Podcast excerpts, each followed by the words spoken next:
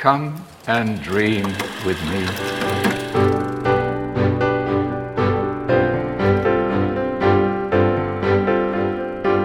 Hello and welcome to What Do You Want to Watch, the Explosion Network's premier media podcast. Every fortnight we get together to talk about movies, TV, and online content and help you answer the question Is there any film or TV that would be improved by being played at 1.5 times speed?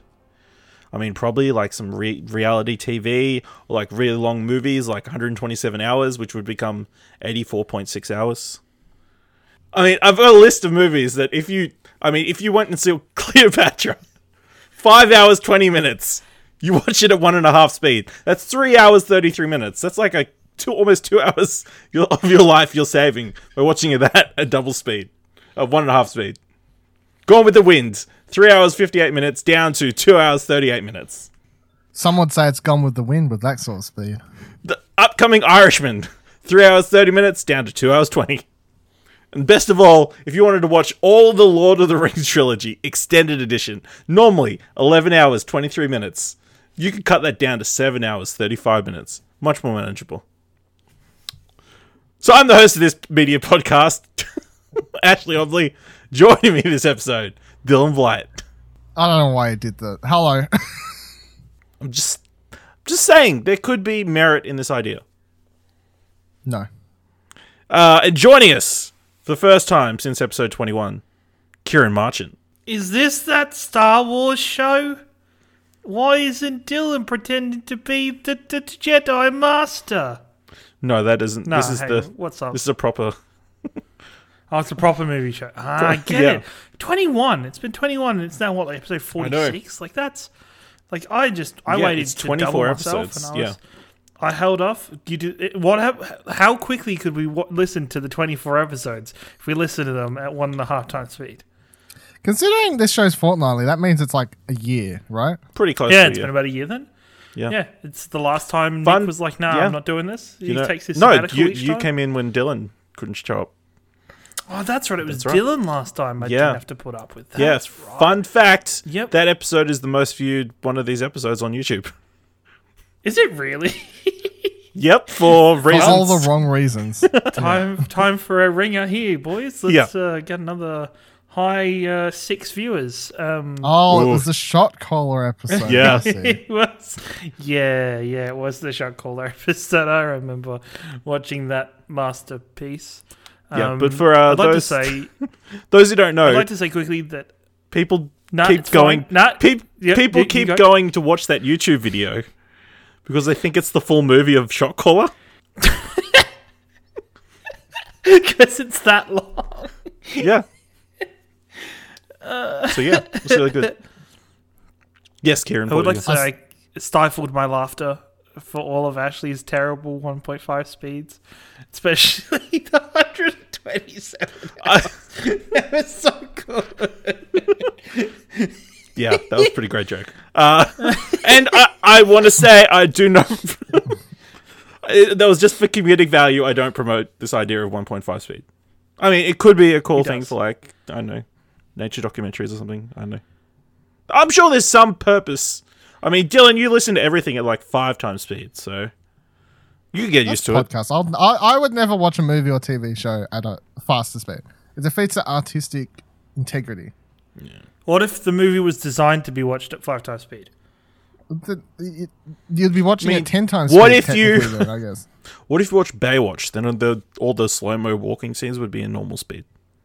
That, but that's a legit example of it's meant to be slow, and it's like if if a character dialogue, it, they, the actor makes the choice to purposely leave like a pa- pause in time for emotional reasons, and then it's defeated because you're you're speeding it up. It's literally defeating the per, the, the point. That's why. I was- What that's if why you've seen it There's literally. Oh, I guess then sure if that's what you want to It's do. It's like all these people I- who I think- rewatch The Office like a gazillion times. Get through a bit quicker. Yeah, I guess. So you can start rewatching me listening me listening to podcasts at faster speeds is not the same as movies because this is just people t- talking. I mean, you should listen to it's not this at the regular speed. No, fuck We're that. That's, going to record. the reason I have to listen to shit faster is because everyone speaks so much slower than I do. That's If true. y'all just spoke that is faster- 100% accurate. Yeah, if everyone just spoke like faster like I do, then I wouldn't have so many problems. I listen to podcasts from people that just take forever to say something. It's better. Well, you definitely need to li- listen to this episode of Fast Speed because it's a big one. We'll be talking about everything in our watch history. We'll be covering some film news, and then we'll talk about the movie we ended up watching, which this week was The Pagemaster. Ooh boy. Yeah. Yeah. All right, let's jump straight into it. Uh, the big movie release of the last couple of weeks um, Terminator Dark Fate, the fourth time they've tried to create a sequel to Terminator 2, uh, not including the much superior Sarah Connor Chronicles, which is a mouthful and also the best thing post Terminator 2 that they've done.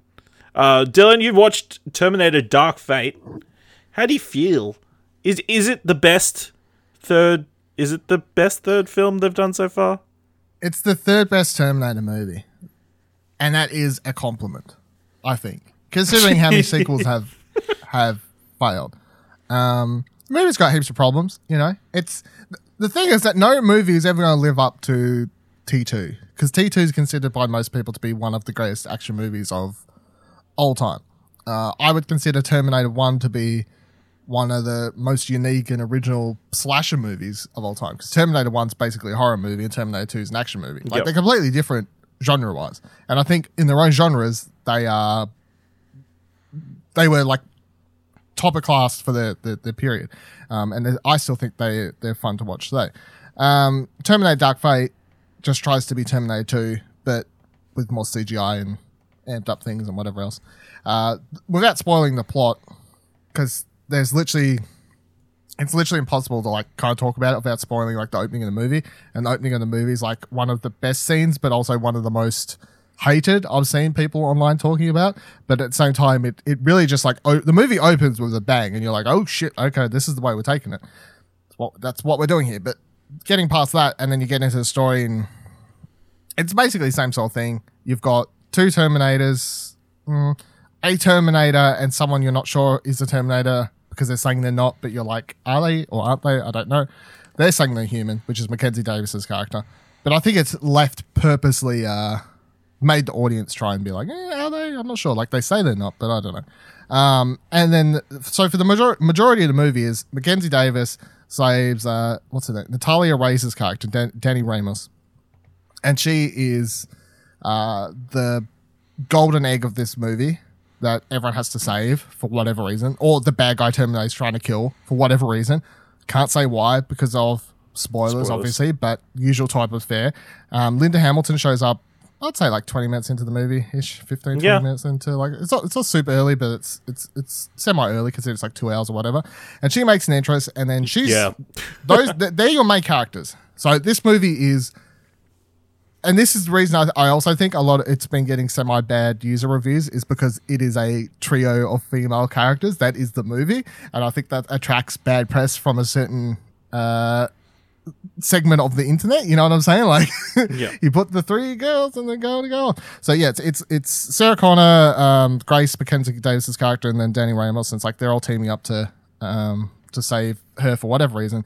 Um, Arnold Schwarzenegger does show up. That's not a spoiler to say because he's on the fucking poster and he's in the trailers. And when he does show up, they do something unique and cool with him. And I think Arnold Schwarzenegger is like really good in this movie.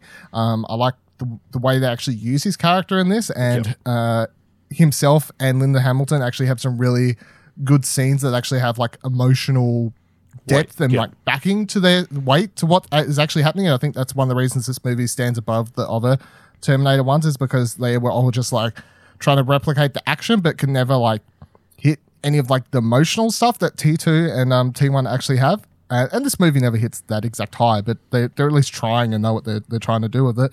Um, a little bit too much CGI towards the end of the movie for my liking.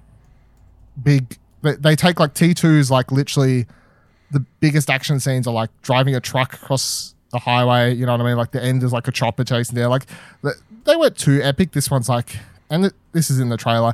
This one's like one of the final action scenes is taking place in a plane and the sky that's exploding at the same time and whatever else. And I was like, eh, like. I'm not solid, but there's emotional backing to the scene because cool stuff is happening. But at the same time, I didn't like the way the action was shot personally. But um, as far as the Terminator movie goes, I was invested. I enjoyed the main trio. Um, I enjoyed having those three characters interact for the majority of the movie. And I would say they just leave it alone after this one, to be honest. I feel like they should just be like, after trying four times, we've hit one that's actually okay. Stop. Just leave it. Like this, just end it. This one, just let, let it, let it, let it be now. Um, if I had to give it a score, I think I'd probably give it like a six point five to a seven. If I was, I'm not sure, like probably around there, six point five ish to a seven ish. Yeah, I, I, I did enjoy it. Yeah, I enjoyed it as well. I, I enjoyed most of it. I feel like uh, it was really good until towards the end when they shot like half the rest of the movie into like pitch black, which I feel found it uh, annoying. Obviously, I don't know whether it was just the cinema didn't light up the reel properly, but it was really really dark and uh, a bit of a struggle to keep track of everything. Um, I think I, I enjoyed the cast of characters. Obviously, that reveal that they do. Um, part of the way Start. Oh, the very start of the movie is freaking awesome. Ah. Some of the best CG work, like effects Ah. work. Some of the best CGI I've seen, and also some of the worst in one scene. I, I can't say without spoiling, but I'll say that I was like, wow, that is super impressive. And then, right as my brain was thinking, wow, that's super impressive, I went, wow, that looks terrible for something else. Okay. It was literally. I must have not the best noticed that worlds. because I was obviously I was focused on the freaking. Incredible. I don't know if you know what I'm trying to say. I'm saying the first thing you see, I was like, oh my God, that looks fucking great. The second thing you see, I was like, that looks terrible. We'll discuss this later. if you can put together what I'm saying. uh, yeah, I enjoyed. Uh, yeah, the, no, but the reveal of the why they're after them. Yeah, okay. Yeah, that was a bit Wh- drawn wh- out. Why the girls? Why the girls got to be protected? Yeah, Like, what- that was drawn out, and like? I kind of felt like they didn't. They should have just hit it right at the start instead of making it like this moment later on. Um, Yes, I that does make sense. I Yeah. think, like, what happens. yeah, within the context, I, I really thought Linda Hamilton brought it. I thought she was like the standout. Well, Mackenzie Davis like is like a beast in this movie. So, to be fair, uh, but Linda Hamilton, I feel like has the best character in the f- film, which makes sense because she's played this like three times Yeah. now. So Well, th- this is my, this is my thing going in. I was like, Linda Hamilton, I want to see kick ass, and Mac- Mackenzie Davis, I want to see kick ass because I, I, L- Linda Hamilton's amazing in T two, and I was a big fan of Mackenzie Davis before she got announced for this. So straight away, like I walk out of the movie pretty happy on what I wanted from it because those two kick ass. Yeah. Uh, my issue is with the uh, new Terminator. I just feel like every single Boring. film since T2, they've tried to up the ante. Um, and I think it, it it's like how the hell are they surviving? This is an Yeah, it's unkillable thing. It, it doesn't make spoiler sense. to say what he can do? Like the full. I don't know if they show like I don't. I think they show some of it in the trailer. So, in case you don't know, this new Terminator is kind of like the T2 Terminator, where like it liquefies, but like even more so. Like it can really like kind of liquefy, and also it has another Terminator that can split out of it, like a skeleton Terminator. So it's basically two Terminators that they're dealing with. Yes. and it can't die. it can't die. Uh, yeah. So, I mean, at that point, it's like why there's a certain level of disbelief you have to suspend. Especially, they also do some future stuff, and like those Terminators, they should just murder everybody. Um, I again, I think it's interesting what they did with the lore. They kind of like scrapped a lot of things, and again, Arnold. I really enjoyed how they in- integrated Arnold Schwarzenegger in this. Arnold Schwarzenegger into this one. So, um, I feel like there definitely won't be another film because apparently it's sort of didn't meet expectations. hasn't done. Hasn't gone great. So whether they like uh, they'll risk doing another one, but maybe you know this will be the end of it. Terminator's over. I I seriously don't think new generations have an attachment to the Terminator franchise. either. No, It, ha- it hasn't been carried forward like Star Wars has, for no, example. it's been rebooted so many times that nothing, none of it matters. Yeah. But I guess to they had success obviously with Halloween recently and uh, some other things that have like cut movies out of the canon. So I could see where that how they thought this was going to be a success, but Uh, but also with Halloween, you got to remember that for that to be successful, its budget it had to meet was a lot lower than the That's budget. true. This, you know what I mean? Like, yeah. yeah, that Terminator Dark Fate. Not the greatest title either, but uh, go watch Terminator Sarah Connor Chronicles instead, in my opinion, which is great. Even though it ends on a cliffhanger. Um, then there was another big debuting TV series this past week after getting Watchmen last fortnight. Uh, we got His Dark Materials, the new series based on the Philip Pullman books, um, set in a world that fantasy world with daemons, like animal people, animal things that people souls go into or something. Uh, they don't explore a hell of a lot in this first episode. I really enjoyed it. I, I enjoyed the world that they set up. I thought like the CGI is not incredible, um, but it's serviceable. It does the job. Uh, I really liked. I really liked Dafne Keen. I was thrown off straight away because she has an English accent and sounds nothing like what she was like in Logan. Uh, um, but apparently she's Brit- she's like Spanish British. So, um, but yeah, I I enjoyed it. I'm excited to see the rest of the world. They like it, it's very much a setup episode of getting her away from this college, which is like lived in as an orphan. Um, James McAvoy plays like an uncle who comes in from the north, uh, you know, like Game of Thrones, and uh, they've set up uh, set up uh, what's her name, uh, Ruth Wilson as like the person that's going to be sort of running with Dafne Keen's character Lyra for the rest of this. Oh, for people for people that don't know this this if you've seen the Golden Compass, this is the same book. This is the same book as the Golden Compass, but and, and there's, I was ask, I thought it was just because there is in the trailers I've seen for this, there is a polar bear heavily Yeah. involved with this, and I was Yeah. like, this looks like Golden Compass. Yeah. So is is So- it like a re- reboot of Golden Compass then? Like it's is a it new just go over- adaptation. Yeah, It's a new uh, new new try at the same book series. Okay, cool. basically. All right, fair enough. Yeah. Um, I did not like the Golden Compass. I found it boring and I thought it was a pretty bad movie. I tried reading the original book series at one stage and I found them very hard to uh, when I was in like primary school or whatever it was, and I think they were way above my reading level at the time because they I just found it all way too confusing to keep up with. Um, and I think that's fair given everything. Even watching the first episode of this, it's like w- there's so much happening and like so many lore Ideas things that you're suddenly stuff. trying to keep up with. It's like so hard to keep track of. Um, and I would say this is the first time I'm interested in this world. As as I just said, I didn't I didn't like the books the first time I tried. I didn't like the Golden Compass. Watching this though, I think they did a lot better job, and I think this this material is going to be a lot better suited for TV, where they have more time to uh, not rush you with information. Even though the first episode kind of feels like it's rushing with information, obviously to set things up, but at the same time, uh, you're going to have it a lot more spread out and whatever else. But it's like the show starts as like there's a baby being delivered by James McAvoy. It's like fucking Harry Potter, and then um, Like in waist deep ahead water. time.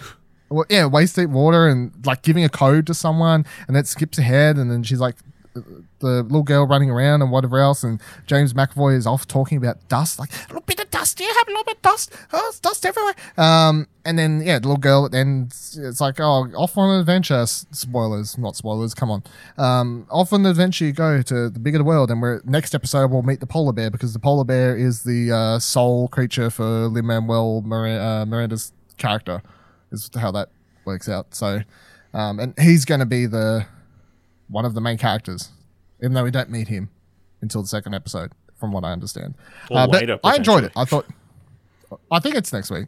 From what I what I picked up on, um, I really enjoyed this, even though it's a lot to take in.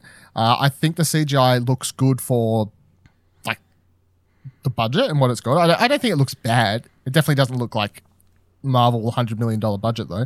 Um, but I think my favorite thing about this show is that it's a HBO slash BBC production, and every single actor is like British and shit like that. And it, it's uh, and, and the way the show's shot, it feels like a BBC show, not a HBO show.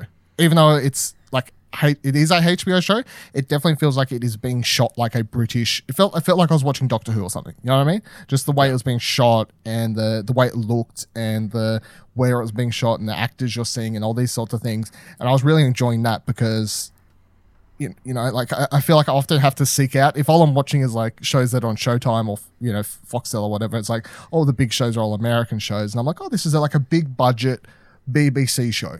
I'm enjoying that. I'm down for a big budget BBC series. But- So yeah, I, I'm very keen to watch more. Um, I found a little bit of funny, interesting trivia is that they must have been so happy with how this like performed for them behind the scenes to to test audiences.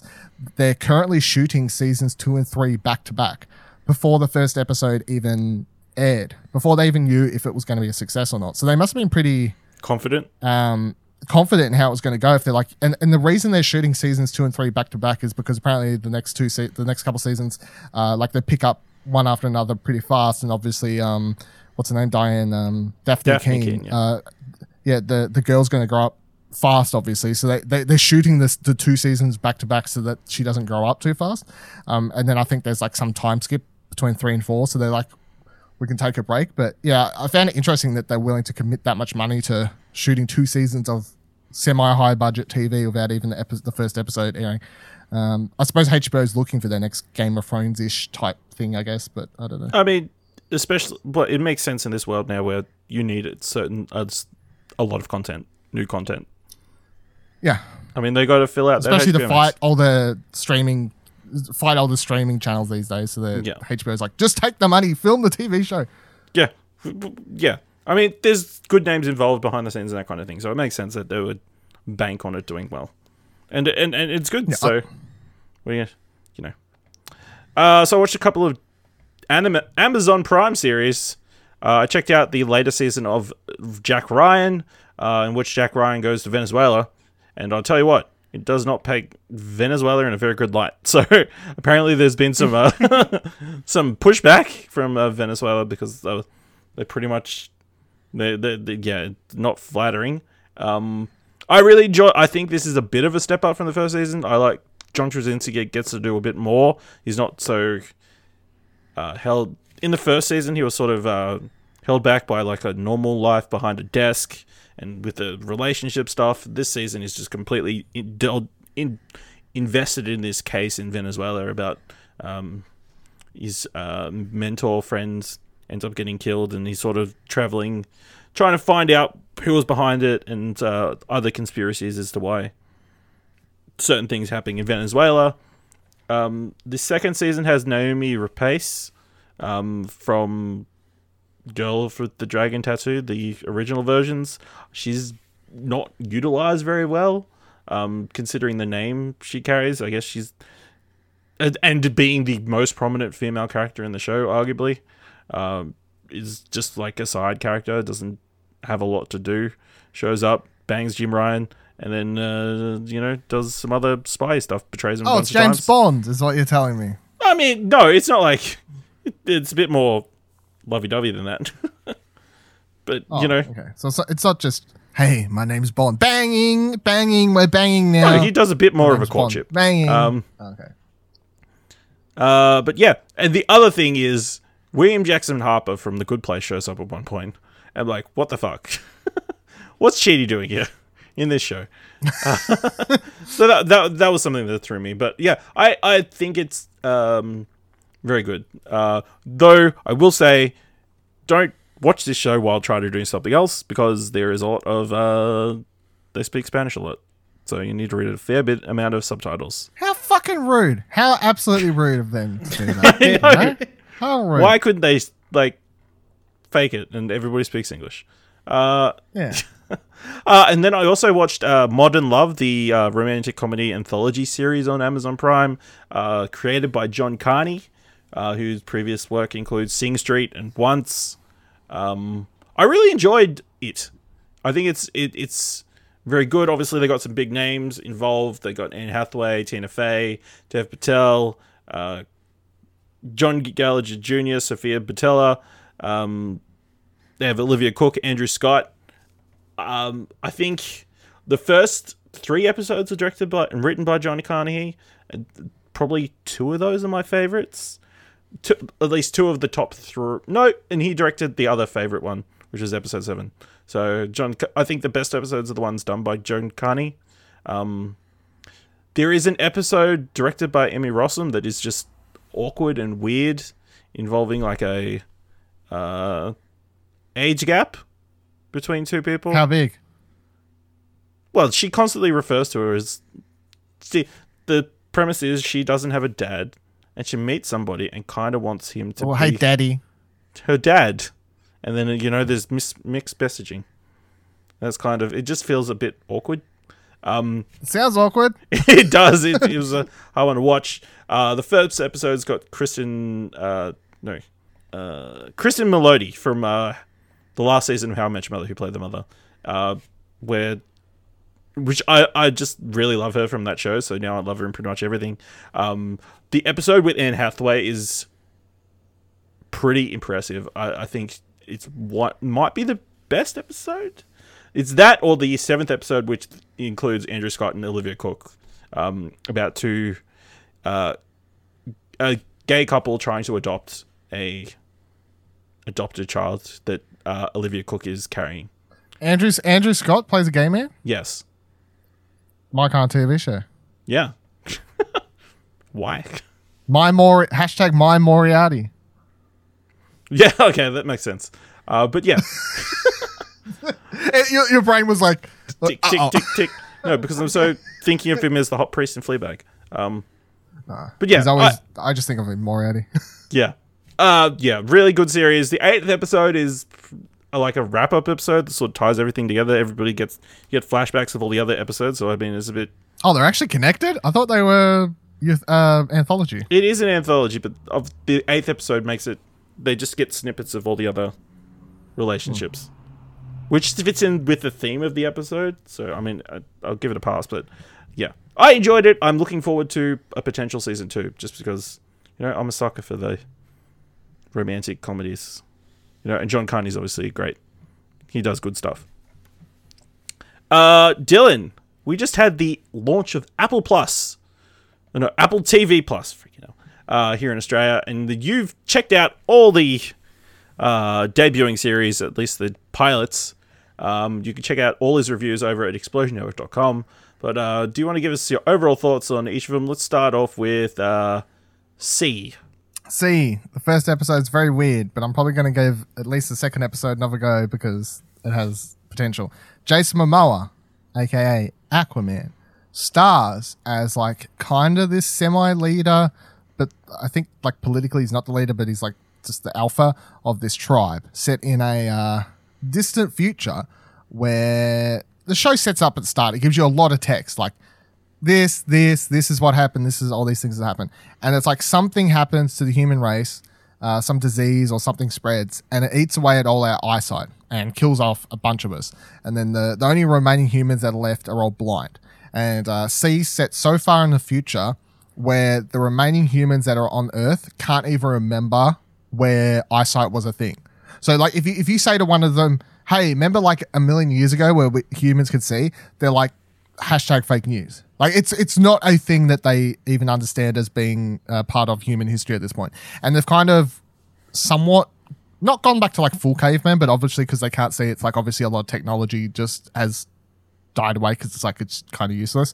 Um, so they're living up in these the, the wilderness somewhere or something. Um, and the first episode basically sees introduced to the clan and it goes very fast. It's a very fast moving episode. Like it's like here are these characters. Here's this woman. She's giving birth. This woman is having babies. The babies are not jason momoa's but her and jason momoa have recently got married after she showed up to this place like nine months ago already pregnant at the time. And he took her in and he fell in love with her you got to get on with this whole fast. Another clan is appro- approaching this village at this time. Jason Momoa goes out and has a fight scene with them all, with his uh, people, which the fight scene is probably the best part of the episode. It's shot really well and it's pretty cool. And it's like semi Daredevil, but not like full on Daredevil. So like, um, they they definitely try and say like the human senses have evolved as our eyesight's gone, kind of thing. So like, uh, they never say that like they can see you know how Daredevil can semi see like with his vision like because he hears so well that he can sort of map out super sense shit? It's not that but like they definitely show that like when when someone swings an axe and it like clips a, a leaf on the ground or something jason momoa can kind of like he hears it and, and is able to dodge it and stuff. And it's quite bloody fight scene like people getting beat up and whatever else but um, anyway they have to retreat at some stage and then all this other sort of stuff happens along the way and at the very end of the episode when you can tell it's going weird, you finally get introduced to the bad guy, which is like this queen off at some f- the who's in charge of these people who are after Jason Momoa's characters, and she the first scene you see with her is literally her sitting on a chair, masturbating, while praying, and that's how you introduce to her character. And of course, when that comes on, you're like, this is a very weird scene. She's literally like, "Dear Lord, how do you?" Ah, like I'm like, this that's a very weird thing that I'm watching right now. Um, I don't know why it was happening. Uh, it's, it's it's quite odd to watch. Um, but yeah, it, and the, the the whole setup for the series is basically going to be that she's trying to track down J- Jason Momoa's like clan and stuff, uh, particularly the babies that the uh, woman. Uh, ends up giving birth to because, and this isn't a spoiler because they show it in the trailer. Uh, those twin babies have the ability to see. They, as the end of the episode shows, they're like the babies are staring off and their pupils are shown tracking a raven. Uh, But, and but the- how the do they guy- know they can see? Um, well, sh- I don't. know. I think it's a spoiler to say how she knows, and it's to do with the father. Like, but that, that's like spoilerish, I guess. I don't want to go too far into like saying everything, but she, she, why she knows makes sense, and it's to do with the father. Um, but Jason Momoa doesn't currently know, but I guess in the second episode, uh, from what I gather, they actually skip ahead like ten years. Like, so the first episode's like here, and then the second episode, I think, skips ahead like 10 years later. So the kids are a lot older. And I guess at some stage, like the kids will have to tell him, you know what I mean? Like they'll, they'll pick up on the fact that the kids are seeing eventually, you know? I don't know. Um, but yeah, it was just, it was a very weird pilot episode. It's like, this is cool. This isn't cool. This is weird. Like it's very fast paced and some shot stuff was shot weird or whatever else. But, um, it's very high budget. That's one thing you can tell. With all, I'm going to say this now for all of these Apple shows. All of these Apple shows have fucking money behind them. They look good and they have big actors and the big choreography fight scenes and this and whatever else. It's like Apple is just like take all of the fucking money for literally all of these shows. What do you want to hear about next? Tell me about the morning show. The I guess the flagship show. Arguably, Yeah, I'd say it's a flagship. It's the one they've it's had. on kind the- of the weird front for a, a, a, a streaming service to do a show about network television. Well, yeah, I guess uh, this is their flagship because of who's in it. Is is the thing? So this stars Steve Carell and Jennifer Anderson, which is the the big the big card I think because it's it's Jennifer Anderson's return to uh, quote unquote TV, I guess, considering it's a um streaming Wow. thing. So it's not network, but it's, it's What's- a, What's Reese Witherspoon? Just chop liver? Well, no, I'm just saying those two are the main characters, and then you've got Reese Witherspoon, who's also in it as like the, the next in line kind of thing, um, uh, as well as like Mark Duplass and um, some of the people, including um, Billy uh, Billy Crudup, Billy Crudup, Crudup, yeah. Crudup, Crudup, uh, who's probably the best person in this episode. But then also other people in this episode, uh, Janina Gavankar, like uh, who voiced like Battlefront and all that sort of stuff, uh, True Blood and shit. She's also in it. Like, there's a lot of people in this. Um, but Jennifer Anderson's kind of the main thing. But the setup for this show is it's about the Me Too movement, which is a weird thing to tackle, obviously, as your flagship show. Like streaming service, come watch a show that's about the Me Too movement. Like that's very weird. But the, the setup is that Jennifer Anderson and Steve Carell's characters are your the most popular morning show hosts in America. And the this pilot episode basically tracks what happens the morning of him getting uh, fired. Like he wakes up, gets a phone call. You're fired. This report's gone out in the New York, New York Times outing you. Uh, a bunch of women have accused you of like sexually, uh, whatever it is. I can't remember the, the exact wording of it. So then the, sh- the show tracks like Jennifer Anderson getting to work her character, and then she spits it. She's upset. Like she has to do a live thing and like get on there and say we apologize to all the women blah blah blah blah. I didn't know. I thought he was a friend. You know, all, all this sort of stuff. Uh, meanwhile, at the same time, you're kind of tracking this story of Reese Witherspoon's character, who's like off in a different state, and she uh, attends this like rally at some um, uh, coal mine or something along the lines. I can't remember exactly. A, a coal mine or something. And she gets caught and posts on YouTube when someone bumps over a cameraman and she like grabs them by the throat basically and spits it and tells them that they're a fucking asshole and like like they're destroying the planet and all this sort of shit. So the, the show's like tackling heaps of themes, but the, the pilot never really seems like it's gonna. It, it just seems like it's going to tackle them, but not actually have anything to say about them. But I don't know if the whole season eventually uh, gets anywhere. Like it, it's a very weird thing to set up this whole episode with the Me Too thing, but then I, it, it never feels like they're fully committed to saying like Steve Carell's character is a bad person. But they never paint him in a particularly positive light in episode. Like this whole every time you see Steve Carell in the show, he's literally just yelling. Like picture um, from um, Anchorman, you know, where like every loud noises are happening. Like picture that, but just like kind of more angry, and that's Steve Carell in this movie. Like the one of his scenes, he literally like picks up and beats the shit out of his TV with a fucking fire pickaxe, and everyone around him's just kind of like watching, like what was because he's like so pissed off. Um, it was a decent pilot. I wouldn't say it blew my heels off. It feels like it's trying very hard to be Aaron Sorkin's The Newsroom, but not written as well or acted as well, even. Um, but it definitely feels like it wants to have that smart, choppy, uh, very smart sounding dialogue and intellect coming through, but it just doesn't. Okay. Uh, Uh, what's the third? for all mankind. For All Mankind is alternate future. Imagine a world where Russia beat America to the moon. And that's how the show starts. And I'm going to be honest, uh, if you're listening to this, I, I would say I'm sort of spoiling it, but I'm not because it's obviously that is in the trailer.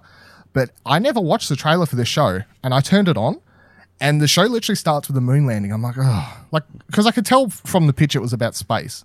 And I start the show, I'm like, okay, space show, sure, let's go. And the show starts, it's like the moon landing. I'm like, oh, fuck, I've seen so many things about the moon landing lately. I'm just like, I'm not interested in this. And I wasn't really intrigued. And then su- suddenly, as the moon landing's happening, the dude puts down the pole. It's like a Russian, it's the Russian flag, and he starts speaking Russian. I'm like, oh, wait, hold on. like, what is going on here? Uh, yeah, so the show basically tackles like, uh, what if scenario? Russia, Russia gets to the moon first. What does America do?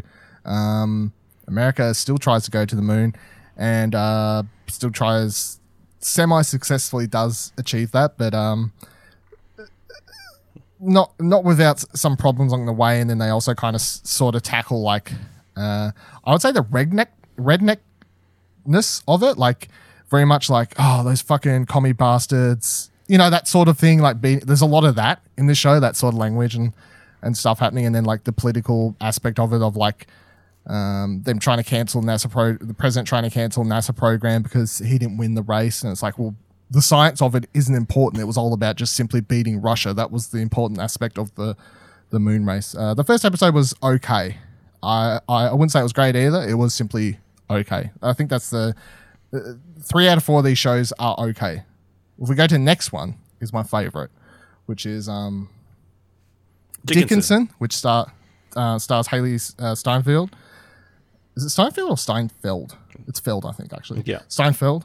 Um, from Bumblebee, I suppose, is her most popular movie at this point in time.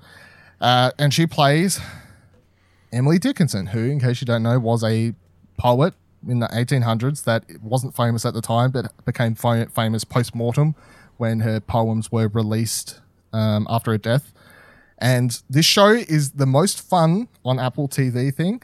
And I very much wanted to binge it all, but I kept, I was like, I need to watch the pilots so I can talk about them on, on this show because it's those other shows, Morning Show uh, and uh, See and For All People, uh, For All whatever it's called. Um, they have the first three episodes up, and then they're a week by week show, so that they didn't copy the Netflix module completely. Whereas Dickinson, for whatever reason, literally has all ten episodes up, and these episodes are only half hour TV shows, whereas the the other ones are forty five minutes.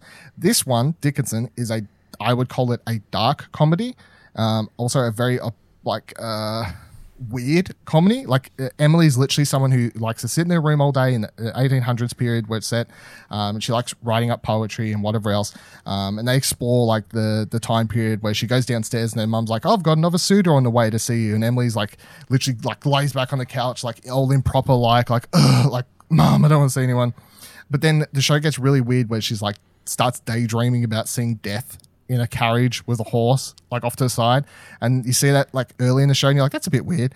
But then like later in the episode when she has a fight with her father, because spoilers for the first episode, the most emotional scene in the episode is where she announces to her family at family dinner that she's having one of her poems actually published in a um, newspaper, and then her father spits it because he literally says nearly verbatim that women shouldn't be seeking uh, aspirations of that kind. You know, like that's that's improper. Women should just stick to cleaning and you know these sorts of things. Get married and shut the fuck up.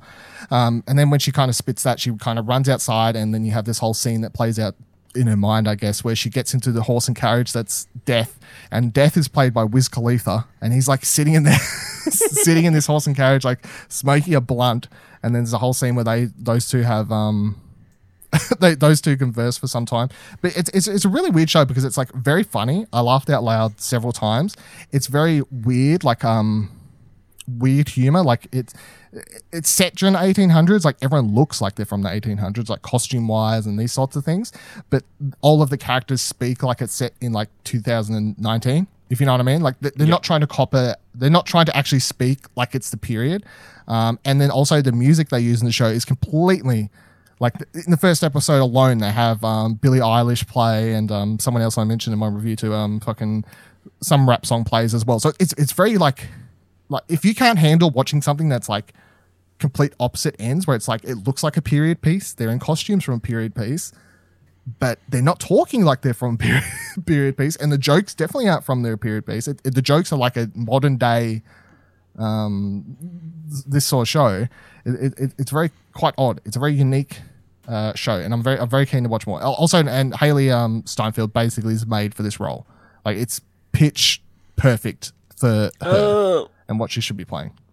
pun. Got him. Got him. She was in Pitch Pitch Perfect. too. perfect free. Ah, Everyone, you get it? Yeah, bingo. Yeah. So based on these few shows, uh, how are you feeling about Apple TV Plus?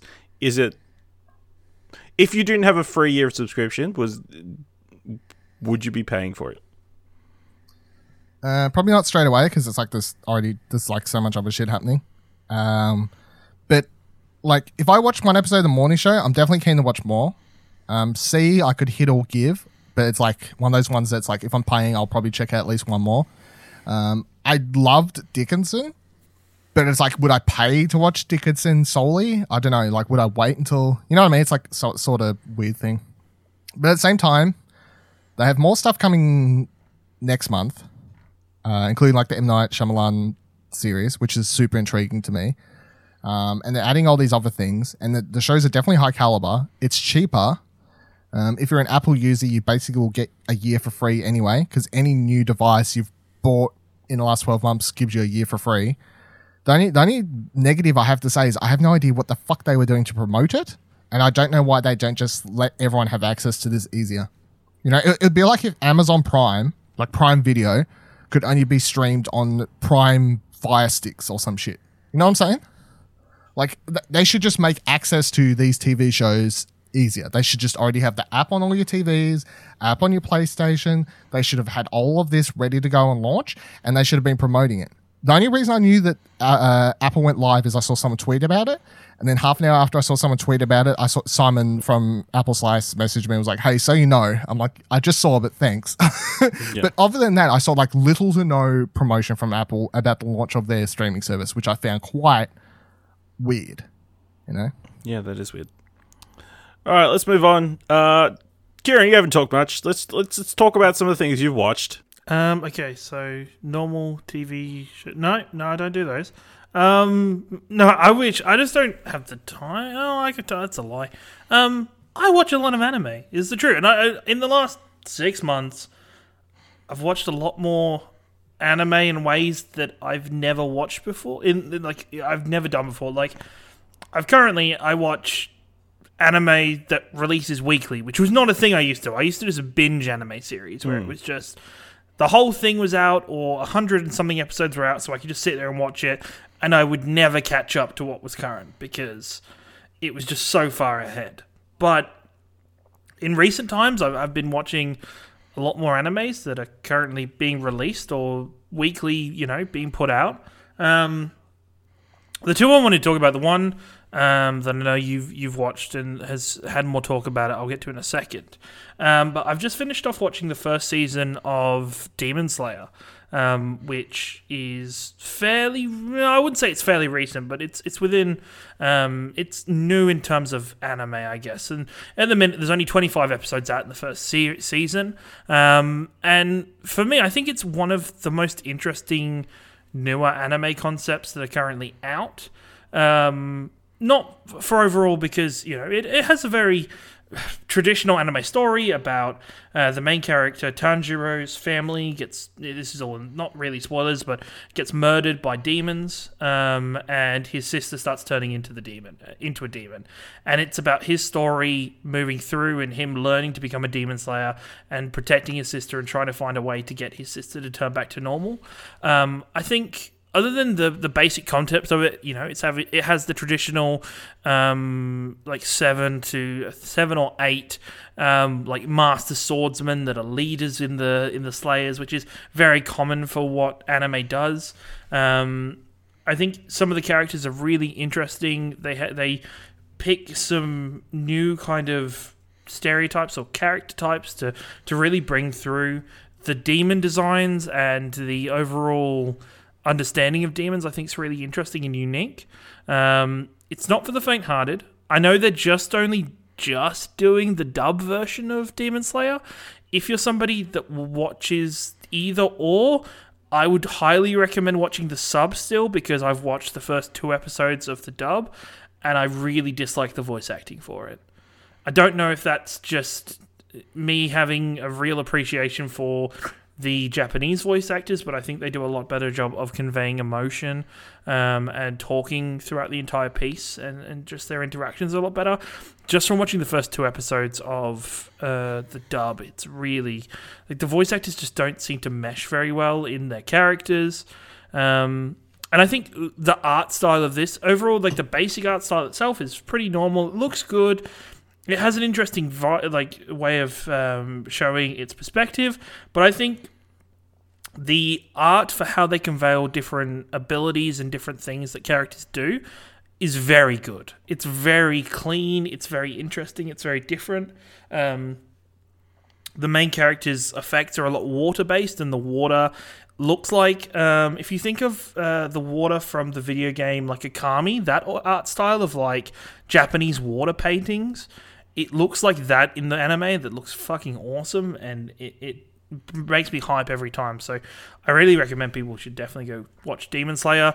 It's leading up to the end of the series leads up to the first movie that's coming out um, and then the second season will follow up quickly after it. So um, I think it's a great time to jump onto the show and watch it. I think I've seen it getting a lot more notice and hype recently by people who are a bit slower into getting to anime.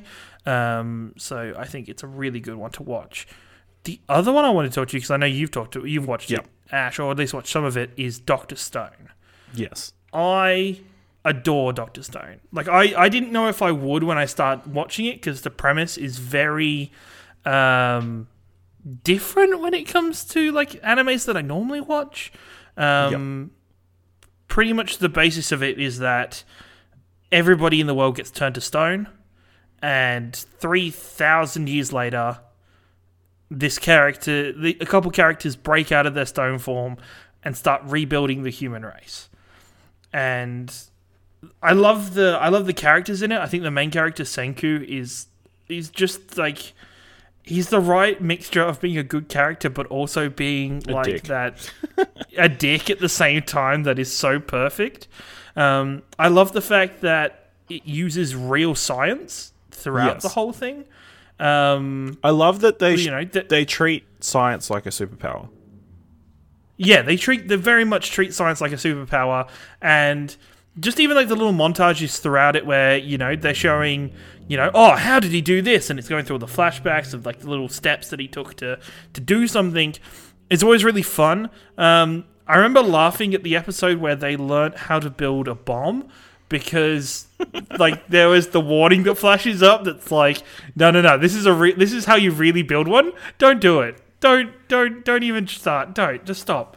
Um i thought you know what i thought in the last six seven episodes i was like oh i don't know where this anime is going anymore i don't know what's the go and then it hit a point that i was very surprised with how it turned and i went oh this is getting even better like are you up to date ash with Dr. I don't Stone think so. I'm a bit behind. Uh, I'm just watched a flashback episode.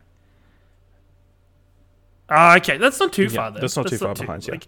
There's a couple flashback episodes in a row Yeah. um, that uh, that that I think change the change the anime itself very in very interesting ways. Um, and it, it's really fun. It's really great. I really like the characters that they use. I like you know. Um, it's even it's, it's you know an anime is good if it influences you where you know I will now tell people that I you know they're like oh you sure you can do that and it's like yeah it's like 100 million percent or 10 million percent I think he says in the anime that's like Yeah, Yeah. definitely, and, and and I really enjoy it. What do you What do you think about Doctor Stone? Yeah, I think it it it's just got its hooks in me. I have to watch it every. I'd be like, I'm watching the dub, um, just because I've gotten to the habit of like, I can Yep. be checking different things, doing things not fully focused, which is a bad habit, but it is what it is. Uh, uh, but yeah, I really, I just find it so interesting the the world and the characters and everything. This village that they've he's sort of uh, seducing, kind of, um, and uh, Very like much so. them try to solve solve all these problems that he knows the answers to, but having to do it in a world where he doesn't have any of the tools or anything that he once had. Like it's not as It's easy as it was. got. It even. It often doesn't take the obvious choice for solutions in this world. There's there's some things where you're like, well, this is going to be the obviously how this plays out, and then it doesn't play out. It goes into a different direction, or they do something completely different where um, they avoid doing the very obvious choices, of the stereotypical things, where you're like, oh, this is going to happen to this character, and it doesn't. Like, you know, um, there's a tournament that happens in, and you're like, oh, so this is very clearly this character's going to win because it makes sense for that character to win. Um, I think it also has probably one of my favorite soundtracks for an anime I've seen in a very long time. Like just the overall there's like the main piece of music that plays in it anytime like it kicks in during an awesome part or a, or a very um, hype moment in the anime there's instantly a smile on my face and I'm instantly enthralled in what's going on in it. Yeah. Uh, People should definitely watch Doctor Stone. watch Doctor Stone. Where are you watching it? Uh, I watch on Crunchyroll. Okay, well I've been 'cause that's watching where I Anime Lab, so You use War. Anime Lab? Yeah. I just that yeah, I just watch Crunchyroll and and so yeah, it always gets me confused. It always I, it's the one thing about streaming services for anime that I'm always super confused about Yeah. is like the same shit is on different services and I'm like, "Huh?" Like My Hero is on both and um there was a couple when My Hero Academia was supposed to start, Anime Lab delayed its start because of the um Rugby World. su- no, I think it actually got delayed No. over in Japan because of the Rugby World. No, no, Cup. no. But the thing was, right? No, no, no. That was this week's episode. The first episode, Anime Lab delayed it because of the hurricane that was going through Japan, Yeah. and then Crunchyroll didn't. And I was super confused. I was Yeah. like, okay, sure thing. Um, but yeah, Yeah. I think it's good. Yeah. So, uh, JustWatch if you could update your uh, site to include uh, Japan anime streaming services. That would be helpful. Thank you. That'd be great. Uh, you. Dylan, last week, last episode, we talked about uh, looking for Alaska. You finished watching the season? Did, did you you happy with it? Not to jump ahead too far, but I'd say it's it's easily on my short list for my favorite shows of the year. Um, th- I think the big thing here is, and I mentioned it when I talked about the first episode last last episode, was that I thought the first episode, much like the book, isn't super impressive. You get introduced to it; it's very much like teen characters that seem rather stereotypical, I guess. Um, and then the main girl, Alaska, comes across as your uh, whatever the I've mental blanking on what the word people use for it is like a pixie character, like you know, like that the pixie Manic dream pixie girl dream character. yeah. Yeah. manic pixie dream girl. That, that's how she comes across. It's not until you get into episode two through that like things start to grow. And m here's the other thing of this, and I mentioned that I might be a little bit biased because, as I said, I read I read the book uh, years and years and years ago, John Green book. Um, that I was a big fan of, so I already knew what I was in for. But I, I think this is a testament to the story and also how well that they've done the show. I don't think I've cried as much in anything in quite some time as I uh, did watching that show. And this is coming from someone that knew exactly where the story was going, what story beats they were going to hit, and everything. But it's so funny because I remember, I remember a certain point in the book. I remember laying in my bed. And like the worst thing about reading and like having a really emotional thing happening and like you're fucking bawling your eyes out is you can't fucking read because your eyes are like which is what happened when I um, read the book for the first time. Like, I the book really, really hit me quite hard when it got to a, a certain point. And I remember, like, I remember putting the book down at a certain point because I couldn't actually handle uh, participating in reading it anymore because I was just finding it a lot to take in. I got to the exact same point in the TV show. One episode, um, I uh, I can't really give people warning for what it is because it's like a spoiler. But when I got to the exact same thing in episode, even though I knew what was going to happen, I had to stop that episode and I had to finish it in two sittings because I was just crying so much. So take that as a plus or a negative. I, I really don't know what it is. I would say it's a testament to how well they've done bringing these characters to life because um, I would say that when I talked about the first episode, I was very like, it was okay. Like I wasn't super impressed, but I I really really adore this series. Um, much like uh, I would say they've improved the book, and uh, that, that's a very rare thing that you find whenever they adapt uh, books into TV series or movies. Of course, um, they've added scenes that make sense for characters. They've added scenes that improve characters that needed more time in the book. The book isn't very long. You know, it's like three hundred words or whatever it is. Like it's a YA novel. It's not the fucking Lord of the Rings, but um, yeah, everything they've added is fantastic. All of the actors are fucking phenomenal, especially when you get towards the end of the series and things are like getting way more uh, emotionally invested and so on. Um, and it's just fantastic how they've just gone, let's adapt this book. Let's not try and stretch it out and like do seasons after seasons just simply because we need money. They're like, here's the book. The, the story in the book has an A, B, and uh, C, or however you want to look at it, like a middle, uh, start, middle, and end. And they do that in series, even though they extend stuff. And it's, yeah, absolutely fantastic. And it's definitely one of my favorite TV shows of the year. Um, and uh, probably my top three currently, at least. And I really, really would suggest others like it, uh, others check it out. As long as you, you hear everything I'm saying about it being quite if you get attached to uh, to what's happening in the story and stuff, it's it's quite emotional. And if that's not a big turn off for you, then yeah, I'd suggest checking it out. Cool. It's on Stan. I should mention by the way. on Stan. you want to know where it is, it's on Stanley.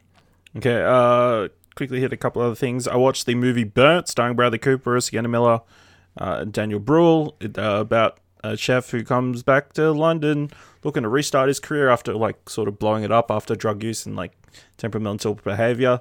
Um, this is kind of the opposite of Chef, like not quality wise, but whereas Chef it was like, I guess Wholesome it- and heartwarming and, and good. Yeah. It came out the same year as well, I think. yeah. This one's a bit more not. While that one's like is this the only chef movie that Bradley Cooper's done? Because I remember seeing a trailer for one I about think Bradley so. Cooper being the main chef. Okay, so it is the one I've seen. It's the one. Uh, it's like if uh, if Sh- Jon Favreau's character in Chef didn't get fired. You know, he keeps working in the Ah, okay. keeps working in that high fancy restaurant the whole entire time. Uh, he co- he's sorts of bu- rebuilds his team so he can try and get this third Michelin star. Um, I enjoyed it. I, the the food doesn't look super great because it's like they have high fancy food that's like in really tiny portions. I'm like, why would you go spend so much money on these kind of things? Uh, but I, I, I enjoyed it overall. I think uh, Sienna Miller's really good in it. Obviously, Bradley Cooper's really great. Daniel Bruhl is like really good in this. I think, uh, and Matthew Rhys uh, is really good as like his sort of rival, uh, who sort of grow work together in his kitchen. Uh, and then there is this moment when they uh, this reveal, uh, like when they're trying to win that third or try and get that third Michelin star, something happens that was like, damn, uh, I didn't see coming. So that was pretty cool. Uh, I also watched the League of Legends documentary, League of Legends Origins, that's currently being shown on Netflix. Excuse me? What? Just trying to get an understanding of it, man. Uh, yeah, it's it delves into like the process of them developing the game and then sort of the rise of it to become uh, the juggernaut it is now, and then sort of delving into the build up to the esports world. Um, it, it's solid. It doesn't go super into like the fundamentals of the game or anything like that. If that's what you're trying to get find a leg up or anything, uh, there are a couple of key moments. Obviously, the launch of the game and how it was released. Uh, Riot sort of taking over the European arm of the company. I think they were initially distributing so through somebody else, which was sort of holding them back. Uh, and then another key moment is one of the World League of Legends tournaments where the game kept uh, disconnecting because of internet issues. They sort of delve into that thing and then how they sort of changed it to be in the future where, you know what, we should put it on private service. Did they include the monumental moment where they launched Oceanic uh, servers and my ping No. went from 200 to 4? No? No. Okay. That was just me then. That's just a moment. No, not an important moment in the grand scheme of things. Uh, but yeah, I, I enjoyed it. I thought it was cool. Like little look into League of Legends, and obviously being on Netflix.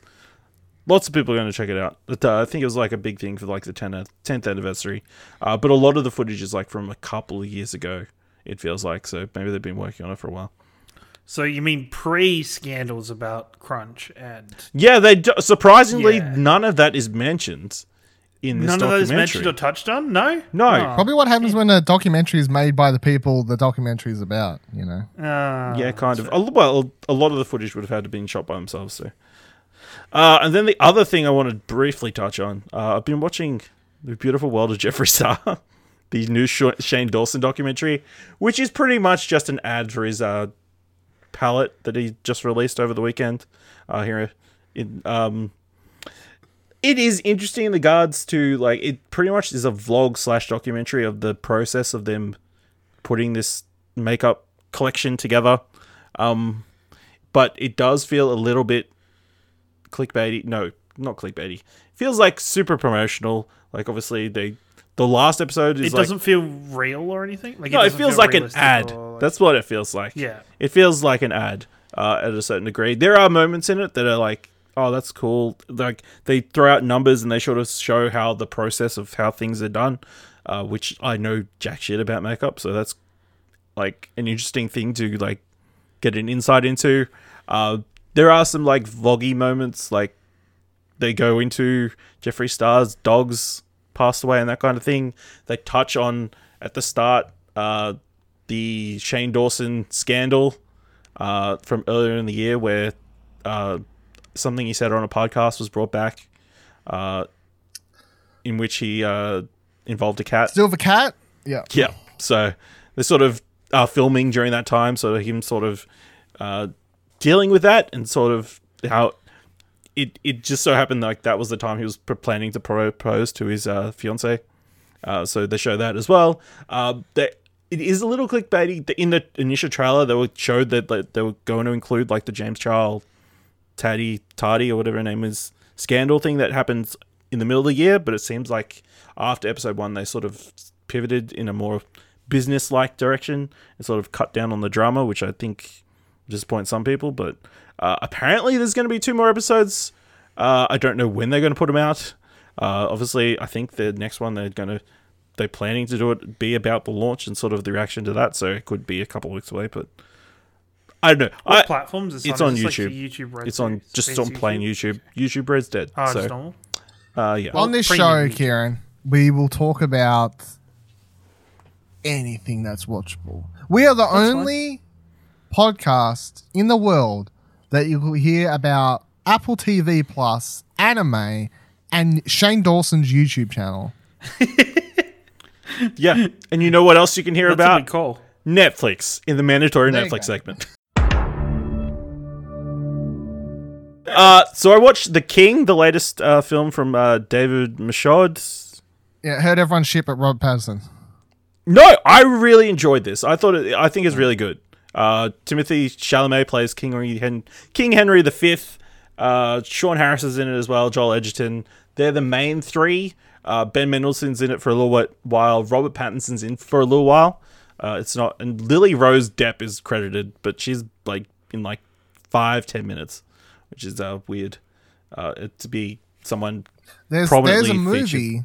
I can't remember the name of it where John Travolta's in it and he dies in the first ten minutes and he's credited as number one. well, Really? Yes, I can't remember the name of it, but he literally dies ten minutes in. So and he's Cool. he's number one cast So, list. you know, if you haven't watched the John Travolta movie, it might be that one. uh, but yeah, it follows King Henry the Fifth, like right before he becomes king. Uh, funnily enough, his brother is played by the character, the actor who played uh, Tommen in Game of Thrones, uh, which I thought was amusing. Um, but yeah, he's like a drunk and like he doesn't want to be king, and then events sort of shape him to becoming king, and then he sort of gets goaded into a war with France, and you sort of follow that war through to uh, its ending. Uh, it got me more interested in sort of the history. I watched like a short Netflix put like a short history of King Henry V uh, in on YouTube, so I checked that out, and that was pretty interesting. Um, and obviously, there's this big battle scene, which I'm sure people have seen bits and pieces of, because obviously it is uh, based it. It's of the battle that the Battle of the Bastards is based on, with all the mud and everything. So uh, it it is kind of similar to that, but you know, what are you gonna do? uh, but yeah, I enjoyed it. I thought Timothy Timothy Chalamet was really good, showing a bit more than I've seen of him so far. I think he's probably one of the best. He's obviously one of the best young actors uh, going around at the moment. So um, yeah, Robert Pattinson looks like he's having a ball in the role. He plays like the French prince. He's, he's got a freaking weird accent, and he seems like he's loving every minute of it. Um, That's why I want to watch it. I saw a clip. I was like, this is great. yeah. Uh, yeah, Joel Edgerton's really good, uh, and then Sean Harris is the other key pillar of the film, so he's really great as well. I think So- this is. Um, do you remember uh, th- David uh, Michôd? Uh, he had like a three picture deal with Netflix, I think. So this is the second one because the first one was um the Brad Pitt one, the War one. Remember? the uh, War Machine. Inglorious What? Bastards. No, War, War Machine. Yeah, that was the first one, which I didn't really like, but I, I suppose I'll watch this one. I always find it weird because every time, like, whenever this gets advertised, I always just think of uh, David Michôd still as like Animal Australian, King, the Rover. and you know, yeah, I, I I think of like an Australian indie director. He's he's on this massive fucking Netflix deal. It's not the same. no, no, but it's crazy. Obviously, he co-wrote it with Joe Edgerton. Uh, it's based on the uh, William Shakespeare plays, but it's obvi- it's not delivered in Shakespearean uh, dialect or whatever, or they don't speak that way. Uh, and also, Nash Edgerton did a second, uh, second, whatever it's called. I can't remember. second second unit. Second director. unit directing. So So he shot most of the action scenes. Then is what yeah, you're saying. Well, some of the action scenes. Yeah. That's usually how it works out. Yeah. So uh, I also checked out the documentary. Uh, Tell me who I am. Uh, I don't. Have you guys heard about this one? A S H L E Y H O B L E Y. Uh, no.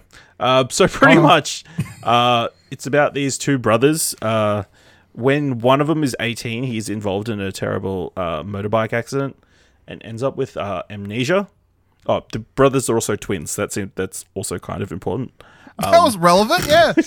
Well, That seems like a point. Yep. brothers i mean yeah uh, and he gets amnesia and remembers nobody except for his twin brother um, and so it wow. in the preceding years his brother helps him like rebuild his life and tells him about their past and that kind of thing but he's been keeping a uh, pretty big he was keeping a rather large secret um, about their family history from him Is it Um, a twist or can you say? I can't. We can't know. Is it a twist? Semi twist for a documentary. D- d- important I guess if you if you it just depends if you want to go in and not know anything. W- Um, would you say it's better to not know the twist? Uh, depending on your back history, Is it one of those things where you could the potentially be the subject matter is very dark. Um, and obviously it is not. There's a reason that he decided not to tell him certain things about their family. Um, so it could be triggering to some people if uh, you have suffered some sort of abuse and that kind of thing. So I'll say that much. Um, but then, yeah, obviously it's him. The, it's told in like three acts. One, the first is the amnesia suffering brother telling, retelling the story of his several years after having the accident, uh, and then it's told from the other brother's side, sort of. In the film is pretty much just two two interviews, pretty much, with a bit of like reenactments in between, like nothing too fancy or anything. Um, but it is re- it's an engaging story, and then them sort of coming together at the end is sort of it is pretty confronting and um, uh, it is satisfying, I guess, in a weird way. Whether it, it raises the question of whether it's better to know or not know, um, and the whether it's good to lie to people for their own good. Uh, but yeah, I, I, it's one to watch if you're not too. Yeah, it, it it's an interesting story, and uh, obviously you can look up if you want to find out a bit more about what the subject matter is. Uh, but I don't want to say too much. Uh, I also checked out Breakfast, Lunch, and Dinner, the new David Chang series. Uh, there's only four episodes, which is a shame. Pretty much, it's him with a different celebrity exploring a different city, and they pretty much have breakfast, lunch, and dinner. Uh, he, he uh, in this series, he checks out. He goes to Toronto with David uh, Seth Rogen. He goes to LA with Lena Waithe. He goes to Morocco with Chrissy Teigen, and then he goes to Vietnam with uh, Kate McKinnon. Um, the food looks great. He's he's just like a really nice guy with a good able to get stories out of people. Um, yeah, I, Three I of re- these episodes pique my interest. yeah. I don't know who one of these people are. so I'm like, I'd like to watch three of these. Seth Rogen sounds great. Chrissy Teigen sounds great. Kate McKinnon sounds great. I don't know who that other person is. Lena Waithe, she does she's done a bunch of stuff. Um, Unless I'm just not recognizing the name. yeah, oh, probably. um, from uh, uh, uh isn't uh, Ready Player One? kinda. I think yes, she might have been from memory. Yeah? Sure. Just wasn't recognizing. Let's say yes. Uh, uh, but yeah, I really like David Chang. I think he's a great presenter. So, um, yeah, check that one out if you're into food and like, it's fun. I really like. Obviously, the Kate Mc, the Seth Rogen one's good because Seth Rogen and Kate McKinnon. Uh, no, and uh, Chrissy Teigen. He, he and Chrissy Teigen have a great uh, relationship, and like they're, obviously they're old friends, and they they they, she they joke about about the show being called American Chubs. yeah. What did you say? Does she talk about Star- Stardew Valley or um, no, no Animal- Switch talk Oh, or anything. No, that's a bit disappointing. Uh, and then I checked out two stand-up specials. First, Jenny Slate's Stage Right, which is solid. Uh, nothing too impressive. It just depends if you like her humor or not.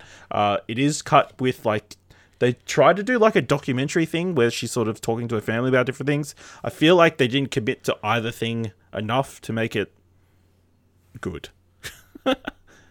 like you get you maybe get like fifth like it feels like half and half but it doesn't feel like she's explored anything with the it, it just feels like a gimmick kind of to include the documentary aspect rather than actually exploring something. Um but she she's she's funny. She's a funny woman. She makes some good jokes. Uh, and then seth meyers lobby baby uh, which was weird because he's just he's standing up. Uh, and if you know anything about Seth Meyers, pretty much his last two jobs, he's just been sitting at a desk at Saturday Night Live or at uh, Late Night with Seth Meyers.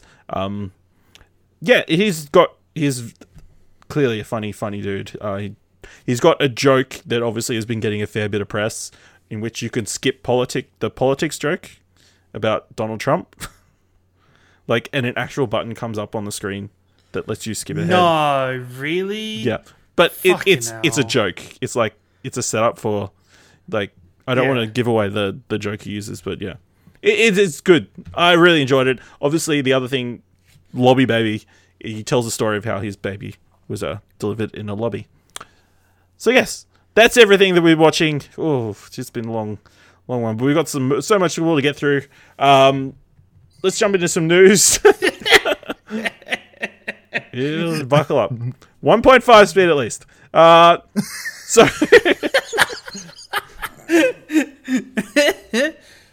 uh, so.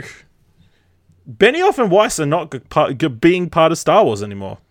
Uh, it was announced, I think, two weeks ago now that uh, they pulled out. They obviously signed earlier this year a $250 million production deal with Netflix uh, to do movie and TV shows for them, which sort of, they say, is clashed with their duties on Star Wars and is the reason they've walked away from the deal. Uh, there is a bit of conflicting views as to whether the, uh, they walked away or Kathleen Kennedy forced them out. Um, I've I did enjoy this uh, one quote from the Variety article, in which they said they were not keen. They had sort of turned on Star Wars because of the toxic fandom, uh, which I thought was very funny, considering that they pretty much made Game of Thrones a toxic fandom. Um, but uh, Dylan, how do you feel about Benioff and Weiss not doing Star Wars anymore? It's very good news. I'm very happy with it. Um, I, I didn't. I honestly did not care uh, too much about this. And then uh, at first, and then I, I think my big turning point where I was like, oh, thank God, was when that whole story came out about them in the first season Game of Thrones, and I was like, yeah, nah, don't want any of this shit near, near Star Wars, thank you. And if you don't know what that was, there was basically a story went out, an interview with them where they were like, we didn't know what the fuck we were doing. We're just like, whatever, we got given money, like this will work, whatever, fucking just throwing shit at walls, seeing if it works. Like they, they, they're, they're basically explaining how the first season Game of Thrones was them on like, we'll learn how to do shit. We'll learn how to make Game of Thrones as we make Game of Thrones. And then they got really lucky and people liked it. And then they somehow fucking fluked their shit. I'm like, yeah, I don't really want that for. I don't. I, I want someone with a, a vision doing Star Wars, not just uh, we'll make it up as we go along. Um, I, I think to me it just sounds like they went in and apparently were like, hey, we want to do the origin story of the Jedi or like the Old Republic or some shit like that. And then they had a very uh, one track side, like mind of how they wanted to tell that story. And it sounds like they got told, well, no, like you got to like this this is this way this is this like this is like law reasons this exists already. You know what i mean? Like and they were like "Mm, yeah but no. Like they they wanted to do their own thing and it sounds like they weren't willing to play within the the the playhouse that they've got. And unfortunately when you go to something like star wars or even marvel like certain characters exist. There are interconnecting features and you know you don't know what else is at play. And if you're not willing to play ball a little bit I don't think it's going to work. The only, the only thing that worries me about this is I'm like, why weren't they? Why were they hired in the first place? Like, surely you'd like vet these things first. Like, why did they get this far before basically being fired? Like, this is the only problem. Well- people keep being like, why is Kathleen Kennedy keep like hiring people and firing them? And I'm like, the only part that that I agree with is like, yes, in essence, why do they keep hiring people and then finding trouble with them later? Even Chris Lord and Miller, right? Why did they get so far and then start clashing heads on solo before they like were like well we want to do the vision of our movie and then they got kicked off because they weren't wi- willing to play ball either you know? Vet vet people that are either going to work or not work. Like Kathleen Kennedy says that making episode 8 was one of the greatest filmmaking experiences of her life because she reckoned that Rian Johnson was so easy to work with and understanding. And uh, Rian Johnson always says that he got to make the movie he always wanted to make, and he got a lot of freedom. And yet they managed to he managed to make the movie he wanted, but still play and please everyone there. So it's apparently not impossible to do. Kieran? I think they they got named as directors for it prior to the final season or two of Game of Thrones. We didn't we didn't know if they were directing. They were We didn't know if they were directing, but we knew that they were going to be involved prior to that. And I feel like for them especially, the last season of Game of Thrones and the backlash they would have received from it probably would have changed their mindset for this going into this after it. Because especially if, you know, hearing the rumors that they rushed the last season of Game of Thrones so they could get to Star Wars, um, is you know that's bad enough as it is, and the fact that you know they're not doing Star Wars anymore, which means Game of Thrones could have been better.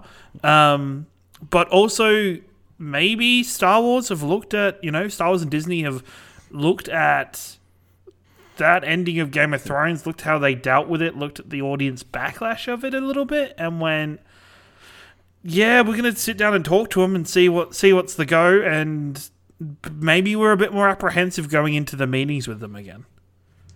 Yeah, I think uh, it's a combination. I think everybody was happy for it to end.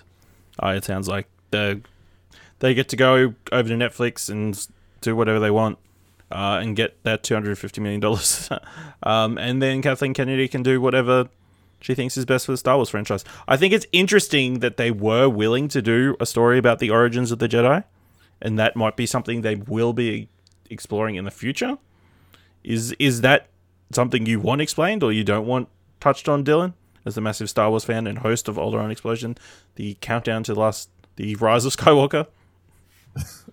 I um I don't I don't really care either way. I mean, what's the, the origin of the Jedi is not something. It's like what that's what I'm saying. Like it's like Adam and Eve shit, isn't it? What's the, what's the first person who used the Force? I guess. Like, is that interesting? Maybe. I'm not. I'm like fu- not fussed about seeing that as a story. Personally, I mean, it could be For cool. me, it was when you when they mentioned Old Republic. Like Old Republic is like something that really excites me, and I I want that to be handled correctly by the right people, and given the time that it needs to breathe. Yeah. Like I, I given the time to develop itself and to be a well established and well rounded set of movies, rather than you know, not given that time to do it, or not given the right purse people to helm that project. Okay, so we've got these Star Wars dates locked in for a few years' time for this next trilogy of films. Do we think they're actually going to happen? I don't believe they're going to hold on to those dates. How many years is it until the first date? 2021.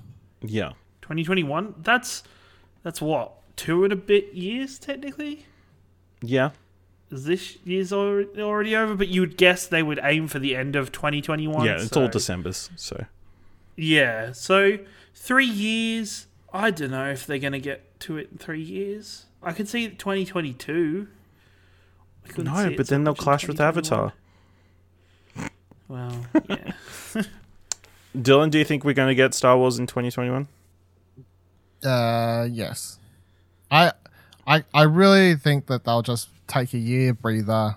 Disney Plus will do its thing, but they're not going to take ten years or something ridiculous in between movies again. You know, like, Who do you do you think it will be the Ryan? Is the Rian Johnson project going to be fast tracked, and that's what they're going to try and get in in 2021, or they're going to find somebody else?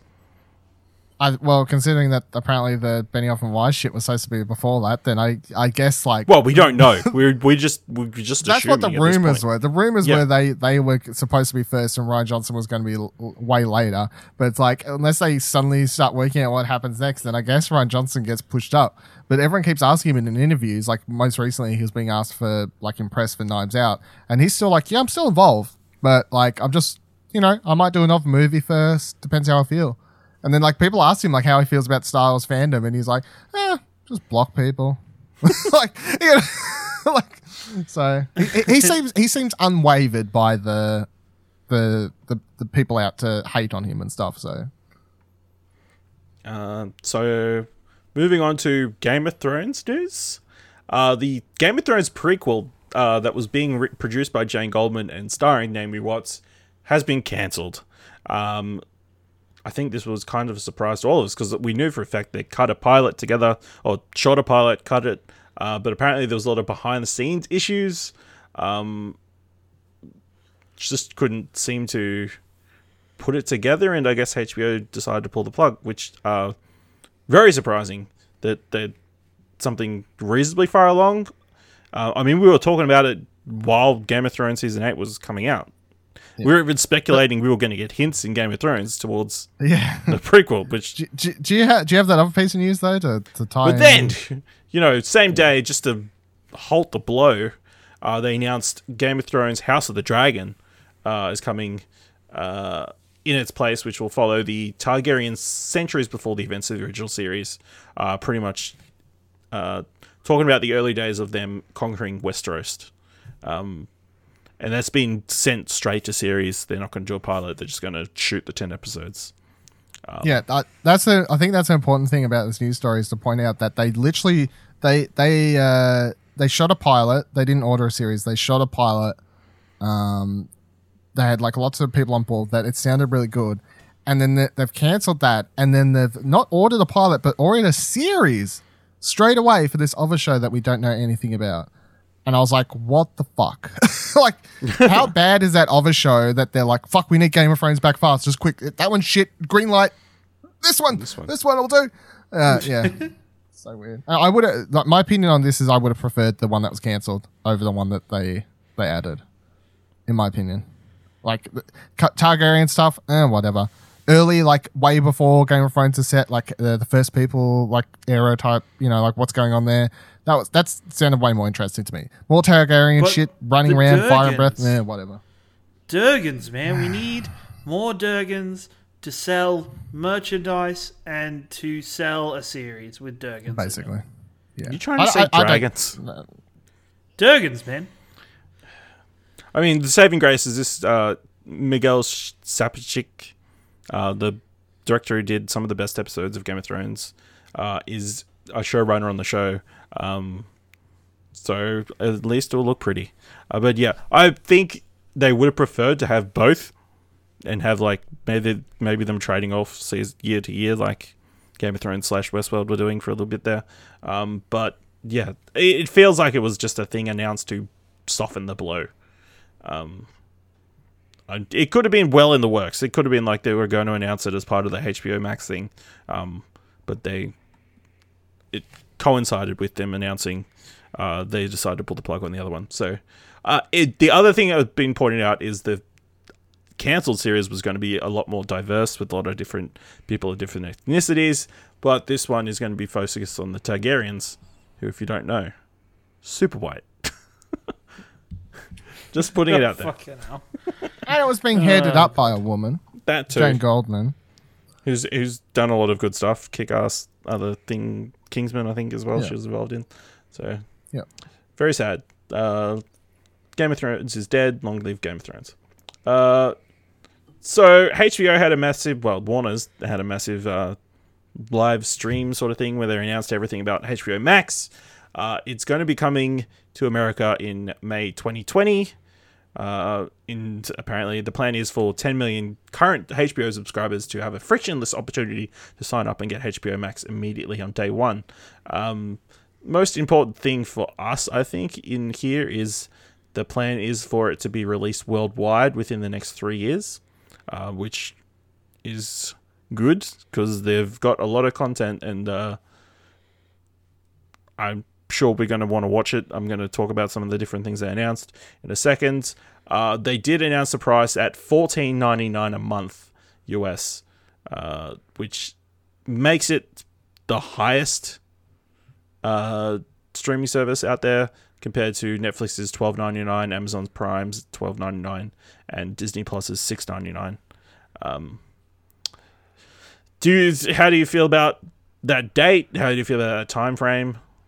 D- d- does it get you excited about HBO Max? Could it become to Australia and pretty much just take all Foxtel's content? This shit is never coming to Australia because I'm pretty sure the last time HBO signed the Game of Thrones like HBO partnership, it was like fucking and several year thing, and that was only a couple of years ago. Um, so I don't I don't know when this ends up in Australia. I don't know how it ends up working, but some of the shows they announced that would still be a couple of years away, uh, presumably. I'm intrigued in, uh, like obviously the Green Lantern thing. If you want to, Yep, we'll get to that sec. that. Um, but like that intrigues me. But uh, like otherwise, HBO has had their streaming service, not HBO Max, but HBO has had a streaming service in America for what, like a year and a half now, or whatever it is. We still don't have that. We have Foxtel. When HBO Max comes out, where was it March, May, whatever it is, um, it won't launch here. I, I don't think it'll be out here until at the earliest, like 2021, 2022. I'd be highly surprised if this comes here next year at all. Yeah. Fifteen dollars would be like what twenty fucking Australian dollars. Yeah, at least Get fucked. even higher No. probably. No. No. Kieran, did, does does this intrigue you at all? I don't. I don't see it coming here. I mean, Like I just don't. I mean, it'll get here I- I- eventually. But like, has H- HBO's current stuff has never got here. HBO like, stuff's all on Foxtel. Yeah, exactly. But I mean, like, their current the HBO service that they have in America and elsewhere just has never got here. Which just, yeah, I wish that service was a thing here. But this has the full weight of Warner Brothers behind it, so eh, um, Yeah, I just think Foxtel's too, almost too valuable in the Australian market in its current form. Here, the truth of the matter is, is if HBO Max comes to Australia, Foxtel dies basically. Apart from sport, or needs to com- very much restructure.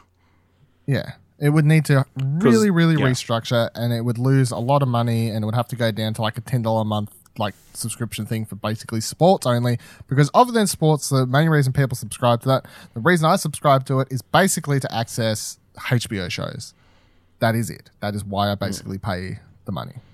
Right. The only, the only reason I turn on my Foxtel at the moment is to watch Watchmen, which just want to quickly say, by again, we talked about the first episode, obviously. Second episode, third episode, fuck, that show is good. That's that is currently top winner. That show is so fucking good.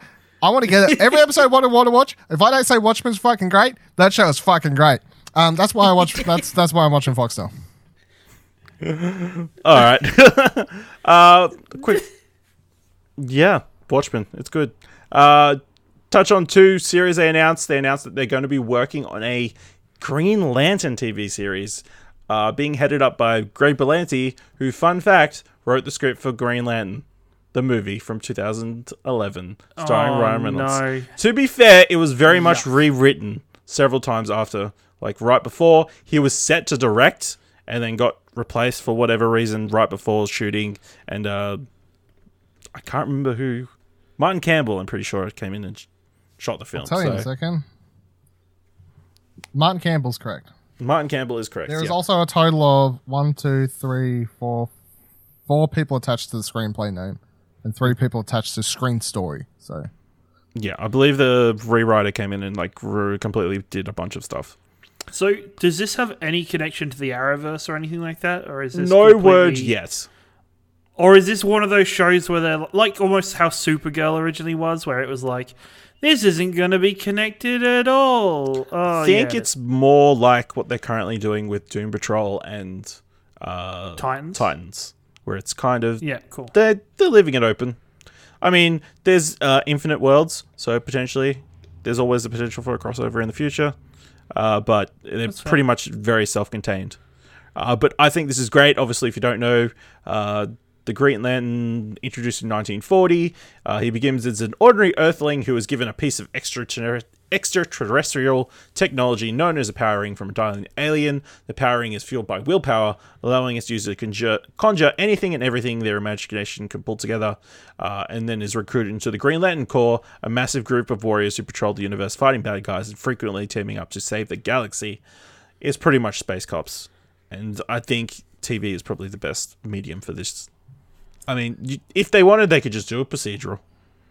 I mean, The Green Lantern movie is so bad I fell asleep. I've never actually watched all of it. I consider it the worst coming superhero soon movie. to what do you want Um, to watch? I've legit never watched it all. I, I tried to watch it once and I fell asleep and I woke up near the end somewhere and then I was like, cool, giant fucking monster thing. Um, Great cast. The, the movie's the, the, the movie's terrible for lots of reasons.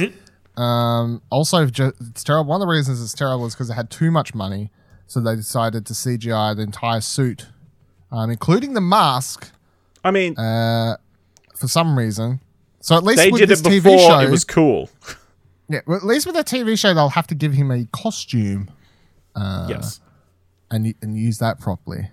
All the all, all the things. I, I'm down for a good Green Lantern thing. Um, I like some Green Lantern. I think some uh, some Green Lantern comics I read are bad. I've, there's certain runs that I'm really into. Other runs I get really bored. So it just depends what they uh, what they do and what Green Lanterns they use. Like, is it just the Green Lanterns? Do they bring in the Red Lanterns, the Pink Lanterns? I'm pretty sure they'll lanterns, do the all this whole- sort of shit. Like, you're gonna do I'm the whole pretty sh- thing. The whole spectrum, I feel like, is pretty much canon now. So I wouldn't, I would be shocked if that wasn't included. So, unless they want to start off small and like sort of bank it sort of earth based. Is this is this show like allowed to be violent because it's on HBO Max? Like, do we get an M rated guess so. Green Lantern? Does it No have to be super word kiddie? yet. I mean, maybe they'll do the the lady in the fridge, um, because obviously they've got a whole bunch of different Green Lanterns they can pick. You got Hal Jordan, Yeah. Kyle Rayner. So is it?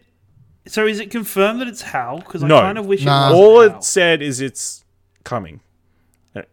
That's it. I'd kind of wish it was about Kyle, and just have Hal as this legendary Earth Green Lantern that's just off the grid at the moment, and I'd just have Kyle discovering everything. Um, Kyle, or we go right out of left wing, and we do Guy Gardner. I feel like it's going to be a combination. I feel like it's not going to be just one guy. Yeah. Uh, it's going to be a group. So Well, I don't know. I feel like you have to build it around one of them. I don't know how I'd feel about there being. it might be like a supporting not- cast. I feel like if he was going to do multiple, why when when you call it Green Lanterns instead of Green yeah, Lantern? I feel like it's I going mean, to they be can around one add core whenever they want to add core. I want them to spend more time with the Green Lantern core itself. Like that was my biggest frustration with um, the movie was just kind of they went to um, not it's O- Oa, not Oa. yeah, Yeah, or- I can never. It is Oa, yeah. Okay, Oa. They went to Oa for like a total of maybe ten, like five, ten minutes, and then left. And I was like, I wanted more Kilowog. I wanted more members of the actual Green Lantern Corps in the in the, in it. So hopefully, this can explore that a lot more. Uh, then the other big series they announced uh, was Strange Adventures, which is set to be an anthology series uh, based on the comics and featuring characters from DC canon. So potentially we could have characters like Animal Man, Captain Comet, Adam Strange, or the Enchantress showing up on Strange Adventures. Um, this has potential to be really cool, or it has the potential to be kind of. You just described any TV show. Yeah, I know. I don't know. I feel like it could be cool to do like s- small looks at different characters and like the getting small glimpses of different characters, but then you feel like you're gonna. It could just be eight origin stories for the first season, and then is that going to be really interesting? You're like introducing a different hero each time. I- don't mind these sorts of things when they're done in comics because it just suits the medium better. Yeah. I'm not a big fan of when they do them for uh, TV shows like this because it just seems like a lot of money and time invested, and then you're like, I really enjoyed that. I want more. But then you watch the next episode and it's a different character. You're like, this yeah. one's shit. Like, yeah, it's just it's like, damn, I have to wait another year for them maybe doing the people that I liked again. yeah, exactly, exactly. But yeah, obviously none of these characters would potentially hold their own show. You could argue, or not to the scale that they're probably going to try and make this. Uh, so I mean, it's good from that sense. And who knows if there there could be like a breakout character that they're able to spin off and do their own series on it later. So I mean, maybe it's just like a testing ground for certain things. But I mean, they've only got so many characters they could potentially pull from because they're not going to be doing the big name people. It's going to be smaller. C-list, you told me D-list Kite guys. Man couldn't hold his own series. Kite Man could totally do it. I mean, you know? maybe. Uh, yeah. So HBO announced pretty much everything that's coming to them. The streaming service, uh, it's a lot. Uh, so I'm not going to touch on everything. Uh, I will say things that interested me on this list. Uh, they're doing DMZ, which is a comic series I really enjoy. Uh, being directed, uh, well, directed and executive produced by Ava DuVernay. Uh, set in a New York after a American Civil War. Uh, it seems like they're going to be diverting from the comic series, which focused on like a photojournalist who sort of drops into the DMZ, and is going to be more on. Uh, I think it's going to be one of the side characters who is a female medic who sort of is living on the island trying to make keep everybody alive and keep everybody happy, uh, but is also looking for a lost son. So that has potential to be pretty interesting. Um, they're also doing uh, Americanah, which is apparently uh, based on a Chimada Nzong. It's based on a book and is a romance that uh, also deals with identity and is being uh, written by Danai Gurira from Black Panther uh, and is starring Lupita Nyong'o from Black Panther. And Good job. Yep. So that's could be cool. Uh, apparently they're doing oh Dune: The Sisterhood, which is going to be a spin-off of the Dune movies coming up. Uh, has got Denis Villeneuve involved. Uh, that could be really cool if the Dune movie is really good. Uh, Genlock, I think season two is going to be like, well, on first on HBO Max. Uh, It's a week before. oh, okay, that's not as bad. A week. No, I think it's only. A, I was reading. It's only a week in advance of its release on first. of Teeth first. It's it's so it's not too bad. Yeah, but I saw a couple people getting a bit upset, but you know.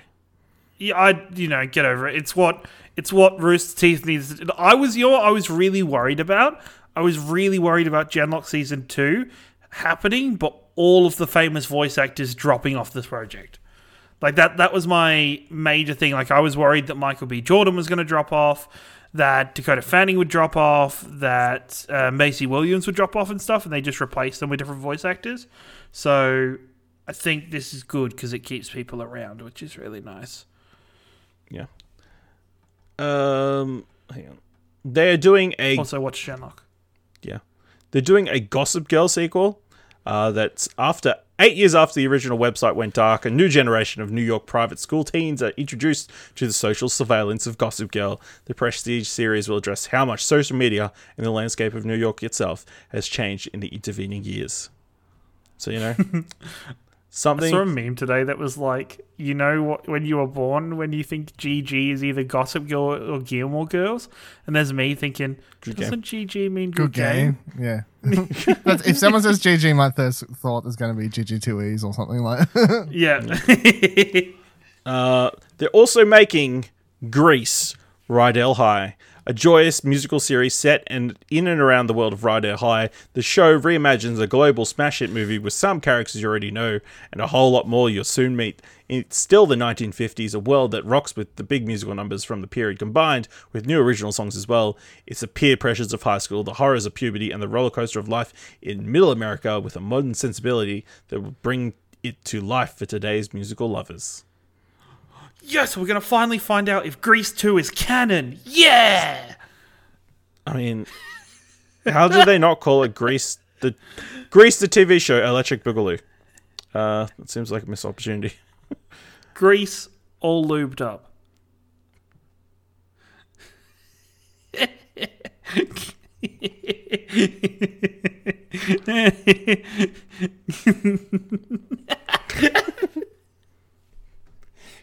Uh, so the producer of uh, Jessica Jones, Mr. Rosenberg, is doing a TV series called Rules of Magic, which is a prequel to the 1998 movie Practical Magic, uh, which was itself based on a book uh, by Alice Hoffman, uh, which is set in the 1960s New York. The series follows three troubled siblings, Franny, Jet, and Vincent Owens, who wrestle with the abnormalities that have kept them isolated, but the tumultuous times unearth the extraordinary discovery that they are, in fact, descendants of a witch line, bloodline of witches. The two sisters will become the revered and somewhat feared aunts in practical magic, while the brother will leave an unexpected legacy. So, all the people looking for a practical magic prequel, it's coming. Uh, and then the Just only what I was uh, looking for. yeah. Uh, and then touch on this last one. Michael Mann is executive producing a series and directing the pilot of a series starring Ansel Elgort uh, called Tokyo Vice, based on Jake Adelstein's non-fiction book Tokyo Vice. Uh, it follows Ansel Elgort's Adelstein, the only American journalist ever to have been admitted to the insular Tokyo Metropolitan Police Press Club, where for 12 years he covered the dark side of Japan, extortion, murder, human trafficking, physical corruption, and of course the yakuza. But when his final scoop exposed a scandal that reverberated all the way from the neon soaked streets of Tokyo to the polished halls of the FBI and resulted in a death threat for him and his family, Adelstein decided to step down and then he fought back. In Tokyo Vice, he delivers an unprecedented look at Japanese culture and a searing memoir about his rise from cub reporter to seasoned journalist with a price on his head. I buy it. Does he, at the end of it, does he become the Vice King? As a clear sequel to Tokyo Drift, where the main character becomes the Drift King.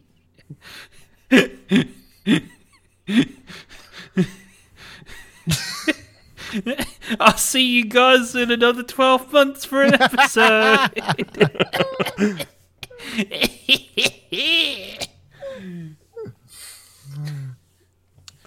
Uh, so I want to quickly touch on the AACTA Awards, the Australian Academy of Cinema and Television uh, Awards.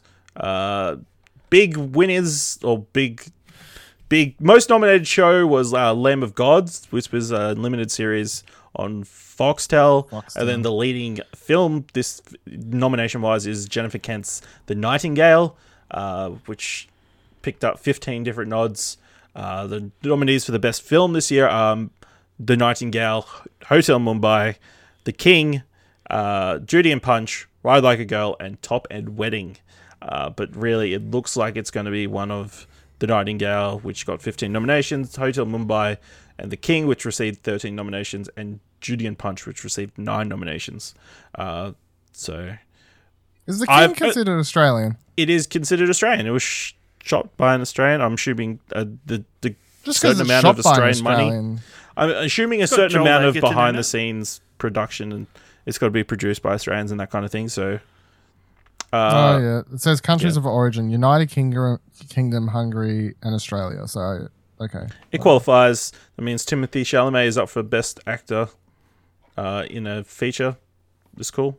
I guess there's a lot of international people. It seems a bit weird for Australian awards, but um, you know, uh, I want to point out it's a big year for Damon Herriman, who was up for, or who's been recorded uh, first person to get four nominations uh, p- across performance uh, categories for his work in Judy and Punch and The Nightingale, as well as uh, in TV dramas Mr. In Between and Lamb of Gods. On top of him playing uh, Charles Manson in both uh, Mindhunter and Once Upon a Time in Hollywood. So, you know, huge year for him. Um, and then, interestingly, they've intro- this year they've introduced the uh, best online entertainment category, which will see Aussie Man Reviews go up against How to Basic, Gordon Georgia Productions, CKN Toys, uh, Wengie, Bounce Patrol, and Primitive Technology for the AACTA. Which, cool. I I'm surprised some of these are Australian. I didn't realize that. Uh, well, I knew Aussie Man was Australian. I didn't know how to. I was going to say, do you know Aussie? I didn't realize. I didn't realize primitive technology is an Australian thing. So that's pretty cool. But you just remind me, I've got to give a shout out to the YouTube uh, s- s- series that went up like a month ago, uh, Australia's Best Street Racer, which was uh, funded by uh, this Tasmanian film, uh, whatever it's called, and was shot uh, in Launceston primarily. And it's about this teenage kid trying to be the best street racer, and he pretty much goes around the Launceston blocky route. And I had a great time watching it, just going, I know where that is. I know where that is. I know where that is. But yeah, it's uh, well, I think it's like eight, like three to five minute episodes. They're all on YouTube. If you type in Australia's best street racer, um, and I suggest giving them a look. You just reminded me. Cool. That should be nominated and beat Aussie Man reviews. no, Maybe shouldn't. you know it didn't. He's a national treasure. He is a national treasure and a Brisbane Lion fan, so he's pretty great. Um, it, surprising news: the uh, well-funded series, The Legends of Vok Mokna, is uh, found a streaming home. It's going to be on Amazon Prime next year when it launches. Just because you fucked it up so bad, it's the legend of Vox Machina. That's what I said. Uh, Vox No, Machina. Uh.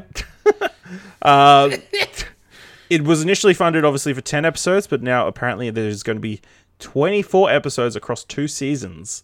Um, I think that's fantastic. I mean, at least we know where it's going to be shown. Um, they have confirmed that they're going to still be able to be viewed by people who both funded the project um, instead of them having to get Amazon Prime, which I think was pretty much a given, uh, knowing the people involved. But uh, Kieran, you're a Critical Role fan.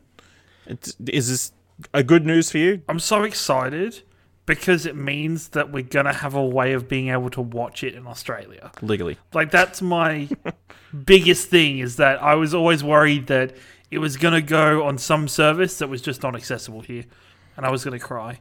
But that makes me really excited.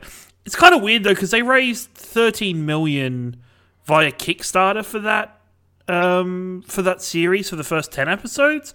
So Yep. it's like okay, where does this come in now with Amazon? Like I don't know. It feels feels weird, but it's okay. It's good. well, I guess Amazon is paying kind of for a 14 episode run, and then Yeah. so I mean, that's cool. I mean, at least we know That's cool. It's, It's- more support. we know for sure we're getting 24 episodes. Um, yeah, it's way more than we thought. Initially, they wanted just like a pilot or a couple of episodes, like as proof of concept. Dane, if to- you wanted like two episode, two or three episodes tops for it, um, they smashed those goals. Getting 24 episodes is huge. Um, all of the cast, and you know, they're very heavily, you know, embedded in the voice actors community. So I'm sure this is going to be good opportunities for a lot of voice actors in their field. Um, and I think Critical Role as a whole, if you haven't kept an eye on Critical Role, they have expanded not just from this one great D&D game to becoming a very very good studio for a variety of different content. Um, they're currently releasing a series called Undeadwood, um, which is a tabletop role playing game. Um, oh, it's only a short form. I think it's like four or five parts that is featured in the world of Deadwood. Um, that is really fucking cool. So Wait, doing some good content. actual People Deadwood? should go check it. like the TV series. Yeah, like Deadwood? actual Deadwood, like the TV series Deadwood. Yeah. bonkers. Uh, Dylan, how do you feel about this? It's, Great news. I was I was out with my friend Sam the other day. I had to hear all about this and Undead Wood and all this stuff. And by the way, it's four episodes, Kieran. Okay, like in case you don't know, I had to hear all this stuff. I said four or five. You fuck. it could change. but yeah, that's cool. Uh, and then we're going to end up on this last segment, I guess, new recurring segment. Uh, Batman update. Uh, there's been three new actors uh, rumored to be coming onto uh, Matt Reeves' The Batman, uh, starring Robert Pattinson. We have Andy Serkis as Alfred. Thoughts? I was really confused when they announced two actors together, and Andy Serkis was the one named as Alfred. Not because the person you know announced alongside would have played Alfred, but I was like, To be fair, both no, clearly- no one's announced. Just to clarify, This is is rumored. like- okay, Yeah. rumored, rumored, But okay. they've been pretty close, except Rumoured. for Jonah Hill. But I was like, oh, so these are both playing villains, and then Andy Serkis is playing Alfred. I'm like, huh, okay, sure. I'm in. I'm excited for that. Yeah. If it's true. That feels like inspired casting. And obviously, he's got a long history with Matt Reeves, so I feel like he was going to shoe him in somewhere. It might as well be the cool butler. Uh, and then we have Colin Farrell as the Penguin. That's so weird. I mean, I mean, I don't think it is when we see the newer iterations. Like, obviously, on Gotham, they had a different take. In uh, Batman, T- Telltale's Batman, they had a very different take as well of the Penguin. I feel like fat uh, you know what? mafia boss is not. Telltale's back, Batman. Yeah, fat mafia boss is Ah. not that interesting and unique anymore. So Uh, no, I like that. Okay, if he's playing that Tell- Telltale's Batman character or a style like that one, sure, sure, I'd be in for that. Uh, and then we have rumored Matthew McConaughey as Two Face, or at least Harvey All Dent. right, all right, all right, all right. all right, all right, all right. Let me just flip this coin. Ooh, God, heads. Terrible. Is he, Uh, like shirtless for like no reason the Yeah. movie, or That's what he's tossing the coin for. This is the worst rumored casting of the whole thing, in my opinion. Really? I think yeah, because Two Face, like Penguin, the Colin Farrell thing, everyone's like trying to think of him as like a short, fat, like how he is in the comics. Yeah. Whereas I think obviously they'd just change that up and they would keep, like, just look at Gotham for an example of like how you can kind of keep the Penguin the Penguin, but like change up the Penguin and make it like sem- like more realistic kind of thing. You know what I mean? So you make him like more of just a gangster dude who's got like some sort of issues, obviously, obviously, Yeah. and whatever else. Wears his fucking top hat. I don't know. Um, but with the Two Face, it's like that's the character that even when the Dark Knight did it, it's like you, you he's Two Face. Like he is like you have to do that semi realistically. And I don't, I don't want to see. I can't picture Matthew McConaughey like trying to do the Harvey Dent Two Face thing without it being funny. that's why I, I can't I Okay. can't picture it. That's a fair Yeah. criticism. But yeah, I don't know. I think this cast looks stacked at this point. Like, the only worry is how do you fit them all in the one, one film? So, but you know, you Matt Reeves, who trust? I, I well, my last thing would be that I don't think Colin Farrell is a big enough actor that for most people, your average cinema goer, that if he pops up for five a five minute scene, that people are gonna be like, oh, that was such a waste. Like, would be like, oh, that was Colin Farrell. That's weird. He's only in it for five minutes. But to the fair. average people, it's it's not Tom Cruise popping up for five minutes, where it's gonna be like weird to see such a big actor pop up for a short period of time. Like he's a bit he's a big actor, but for mainstream audiences, he's not like noticeably that was weird that he was in it for such a small amount of time. Big. You know what I mean? Yeah, I can get that. All right, let's move into what did we end up watching? Kieran, what did we end up watching?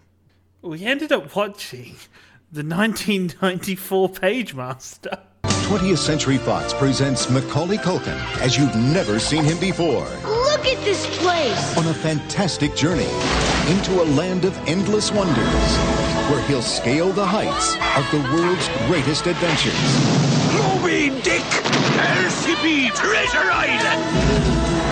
Happy birthday! and bring back the ultimate prize You've got to fight to make a wish come true. That's it, boy! his own courage. Yes. It's only one Pagemaster. I, you know, I feel like it was very confusing why I picked this movie. Um, Yeah. So the Pagemaster, directed by Joe Johnston and Pixote Hunts, starring Macaulay Culkin and Christopher Lloyd, with voices provided by Whoopi Goldberg, Patrick Stewart, Frank Welker, uh, animated by Turner Feature Animation, uh, that tells the story of a cowardly boy who buries himself in accident accident statistics. Enters a library to escape a storm, only to be transformed into an animated illustration for the Pagemaster. He has to work through the obstacles from classic books to return to real life. Uh, had a budget of 30 million, 34 million dollars, made 13.7 million. Uh, has a rating on Rotten Tomatoes of 21% and a 6.1 on IMDb. So, and it was one of only two films made by Turner Feature Animation before they pretty much sold themselves to Warner Brothers. So, Kieran, why'd you pick this movie? it was one of my favorite movies growing up. And when I saw it on Netflix the other day, I couldn't remember why it was one of my favorite movies growing up. so I was like, fuck it, let's watch it and see if it was good or really bad. Um, and it was okay. It was, yep, Macaulay Culkin was Macaulay Culkin. Uh, I remember being really scared at points when I was a kid. Like there was some like some stuff that really messed with me.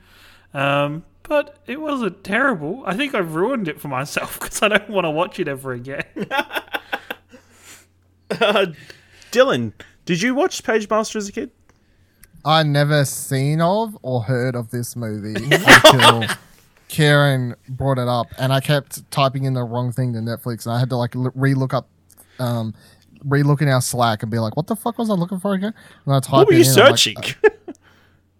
Uh, Like, I think I was putting space there, like being grammar correct or something. I Space don't know, Master. but like, um, no, Page Master with a space, but it's like Page Oh. Master's one word for something. I would have reason. thought if you looked up Page, you would have found it straight away. Apparently not. Um, no, I'd never even heard this movie. I was like, Macaul- a Macaulay Culkin movie I'd never even heard of. And it came out in like 1994, was it? Right? Yep. So you would have thought it, I mean, it was something that I would have, like, could have watched when I was a kid for sure, yeah. But for some reason, I'd never heard of and seen it before. Uh, I'd say that was okay. Uh, I'm, I'm trying to, I'm trying, I'm trying to judge it. Obviously, like it's very dated. Um, and I was trying to like kind of view it as like a would I have enjoyed this when I was younger type thing, and I'm honestly not sure because I think the problem with the movie is that the animation style just isn't very exciting, and that's kind of like where I'm like, if I was a kid, would I find this movie fun? And I'm pro- I'm gonna go with no because I just don't think the animation style is as fun as other animated things I was watching when I was a kid um, other competing things. Like uh, the age I was when this came, like when I would have been old enough to watch this and understand this, I had other movies like fucking, like not even like uh, Pixar shit, but just straight up like I had like Small Soldiers, which was one of my favorite like sem- like hu- I, I, I- but that's different. it was Small making me think of it. Like, It was a- it was like a weird combination, and this movie combines both, sort of, like not at the same time, but well, it does at one stage. but Small Smo- Soldiers was never straight up animation. I guess. But then I'm like, compare. Well, this is, has live action in it as well. It's like the movie starts live action. He goes into. Do we mention this? The movie starts live action. Yep. He goes into his library. Then he gets brought into the animated section, and then the movie ends obviously with it being live Illustrated again. section. Yeah, illustrated. He's That- very that's why the it's, Page uh, Master's very clear. He's not a cartoon. It's an illustration. He's in a book. Now, which makes me which makes me okay with the art style because I'm like that looks like an illustration from a book back then, you know, like an older book. yeah, I just don't think. I think the reason the movie would have failed is because I just don't think it's very like compared to what else was out at the time, like your Pixar shit and whatever else. I just don't think it would have been exciting for a Well, kid. Like, I- I 1994, there was no Pixar. No, no. Well, all right. So I was taking, I was thinking like, Oh, you're thinking when 1999, you were- 2000. I'm thinking when I would have been old enough to watch this, not release date, is what I was tr- trying to compare Yes, to. okay. If that, yeah. Because I wasn't like, oh, uh, 1994. I'm not watching this. I'm fucking two. You know. Yeah. Uh, yeah, I remember watching this as a kid. Um, I remember liking it at the time.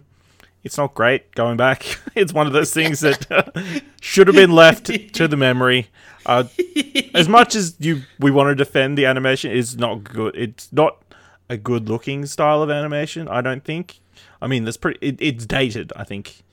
Um, obviously, Turner Turner Broadcasting, no Turner Feature Animation spun out of Hanna Barbera, uh, and you can sort of see that art style leaning into it. It's got that kind of like hard lines and that kind of thing of the characters, and just Macaulay Culkin's face looks weird in, the film.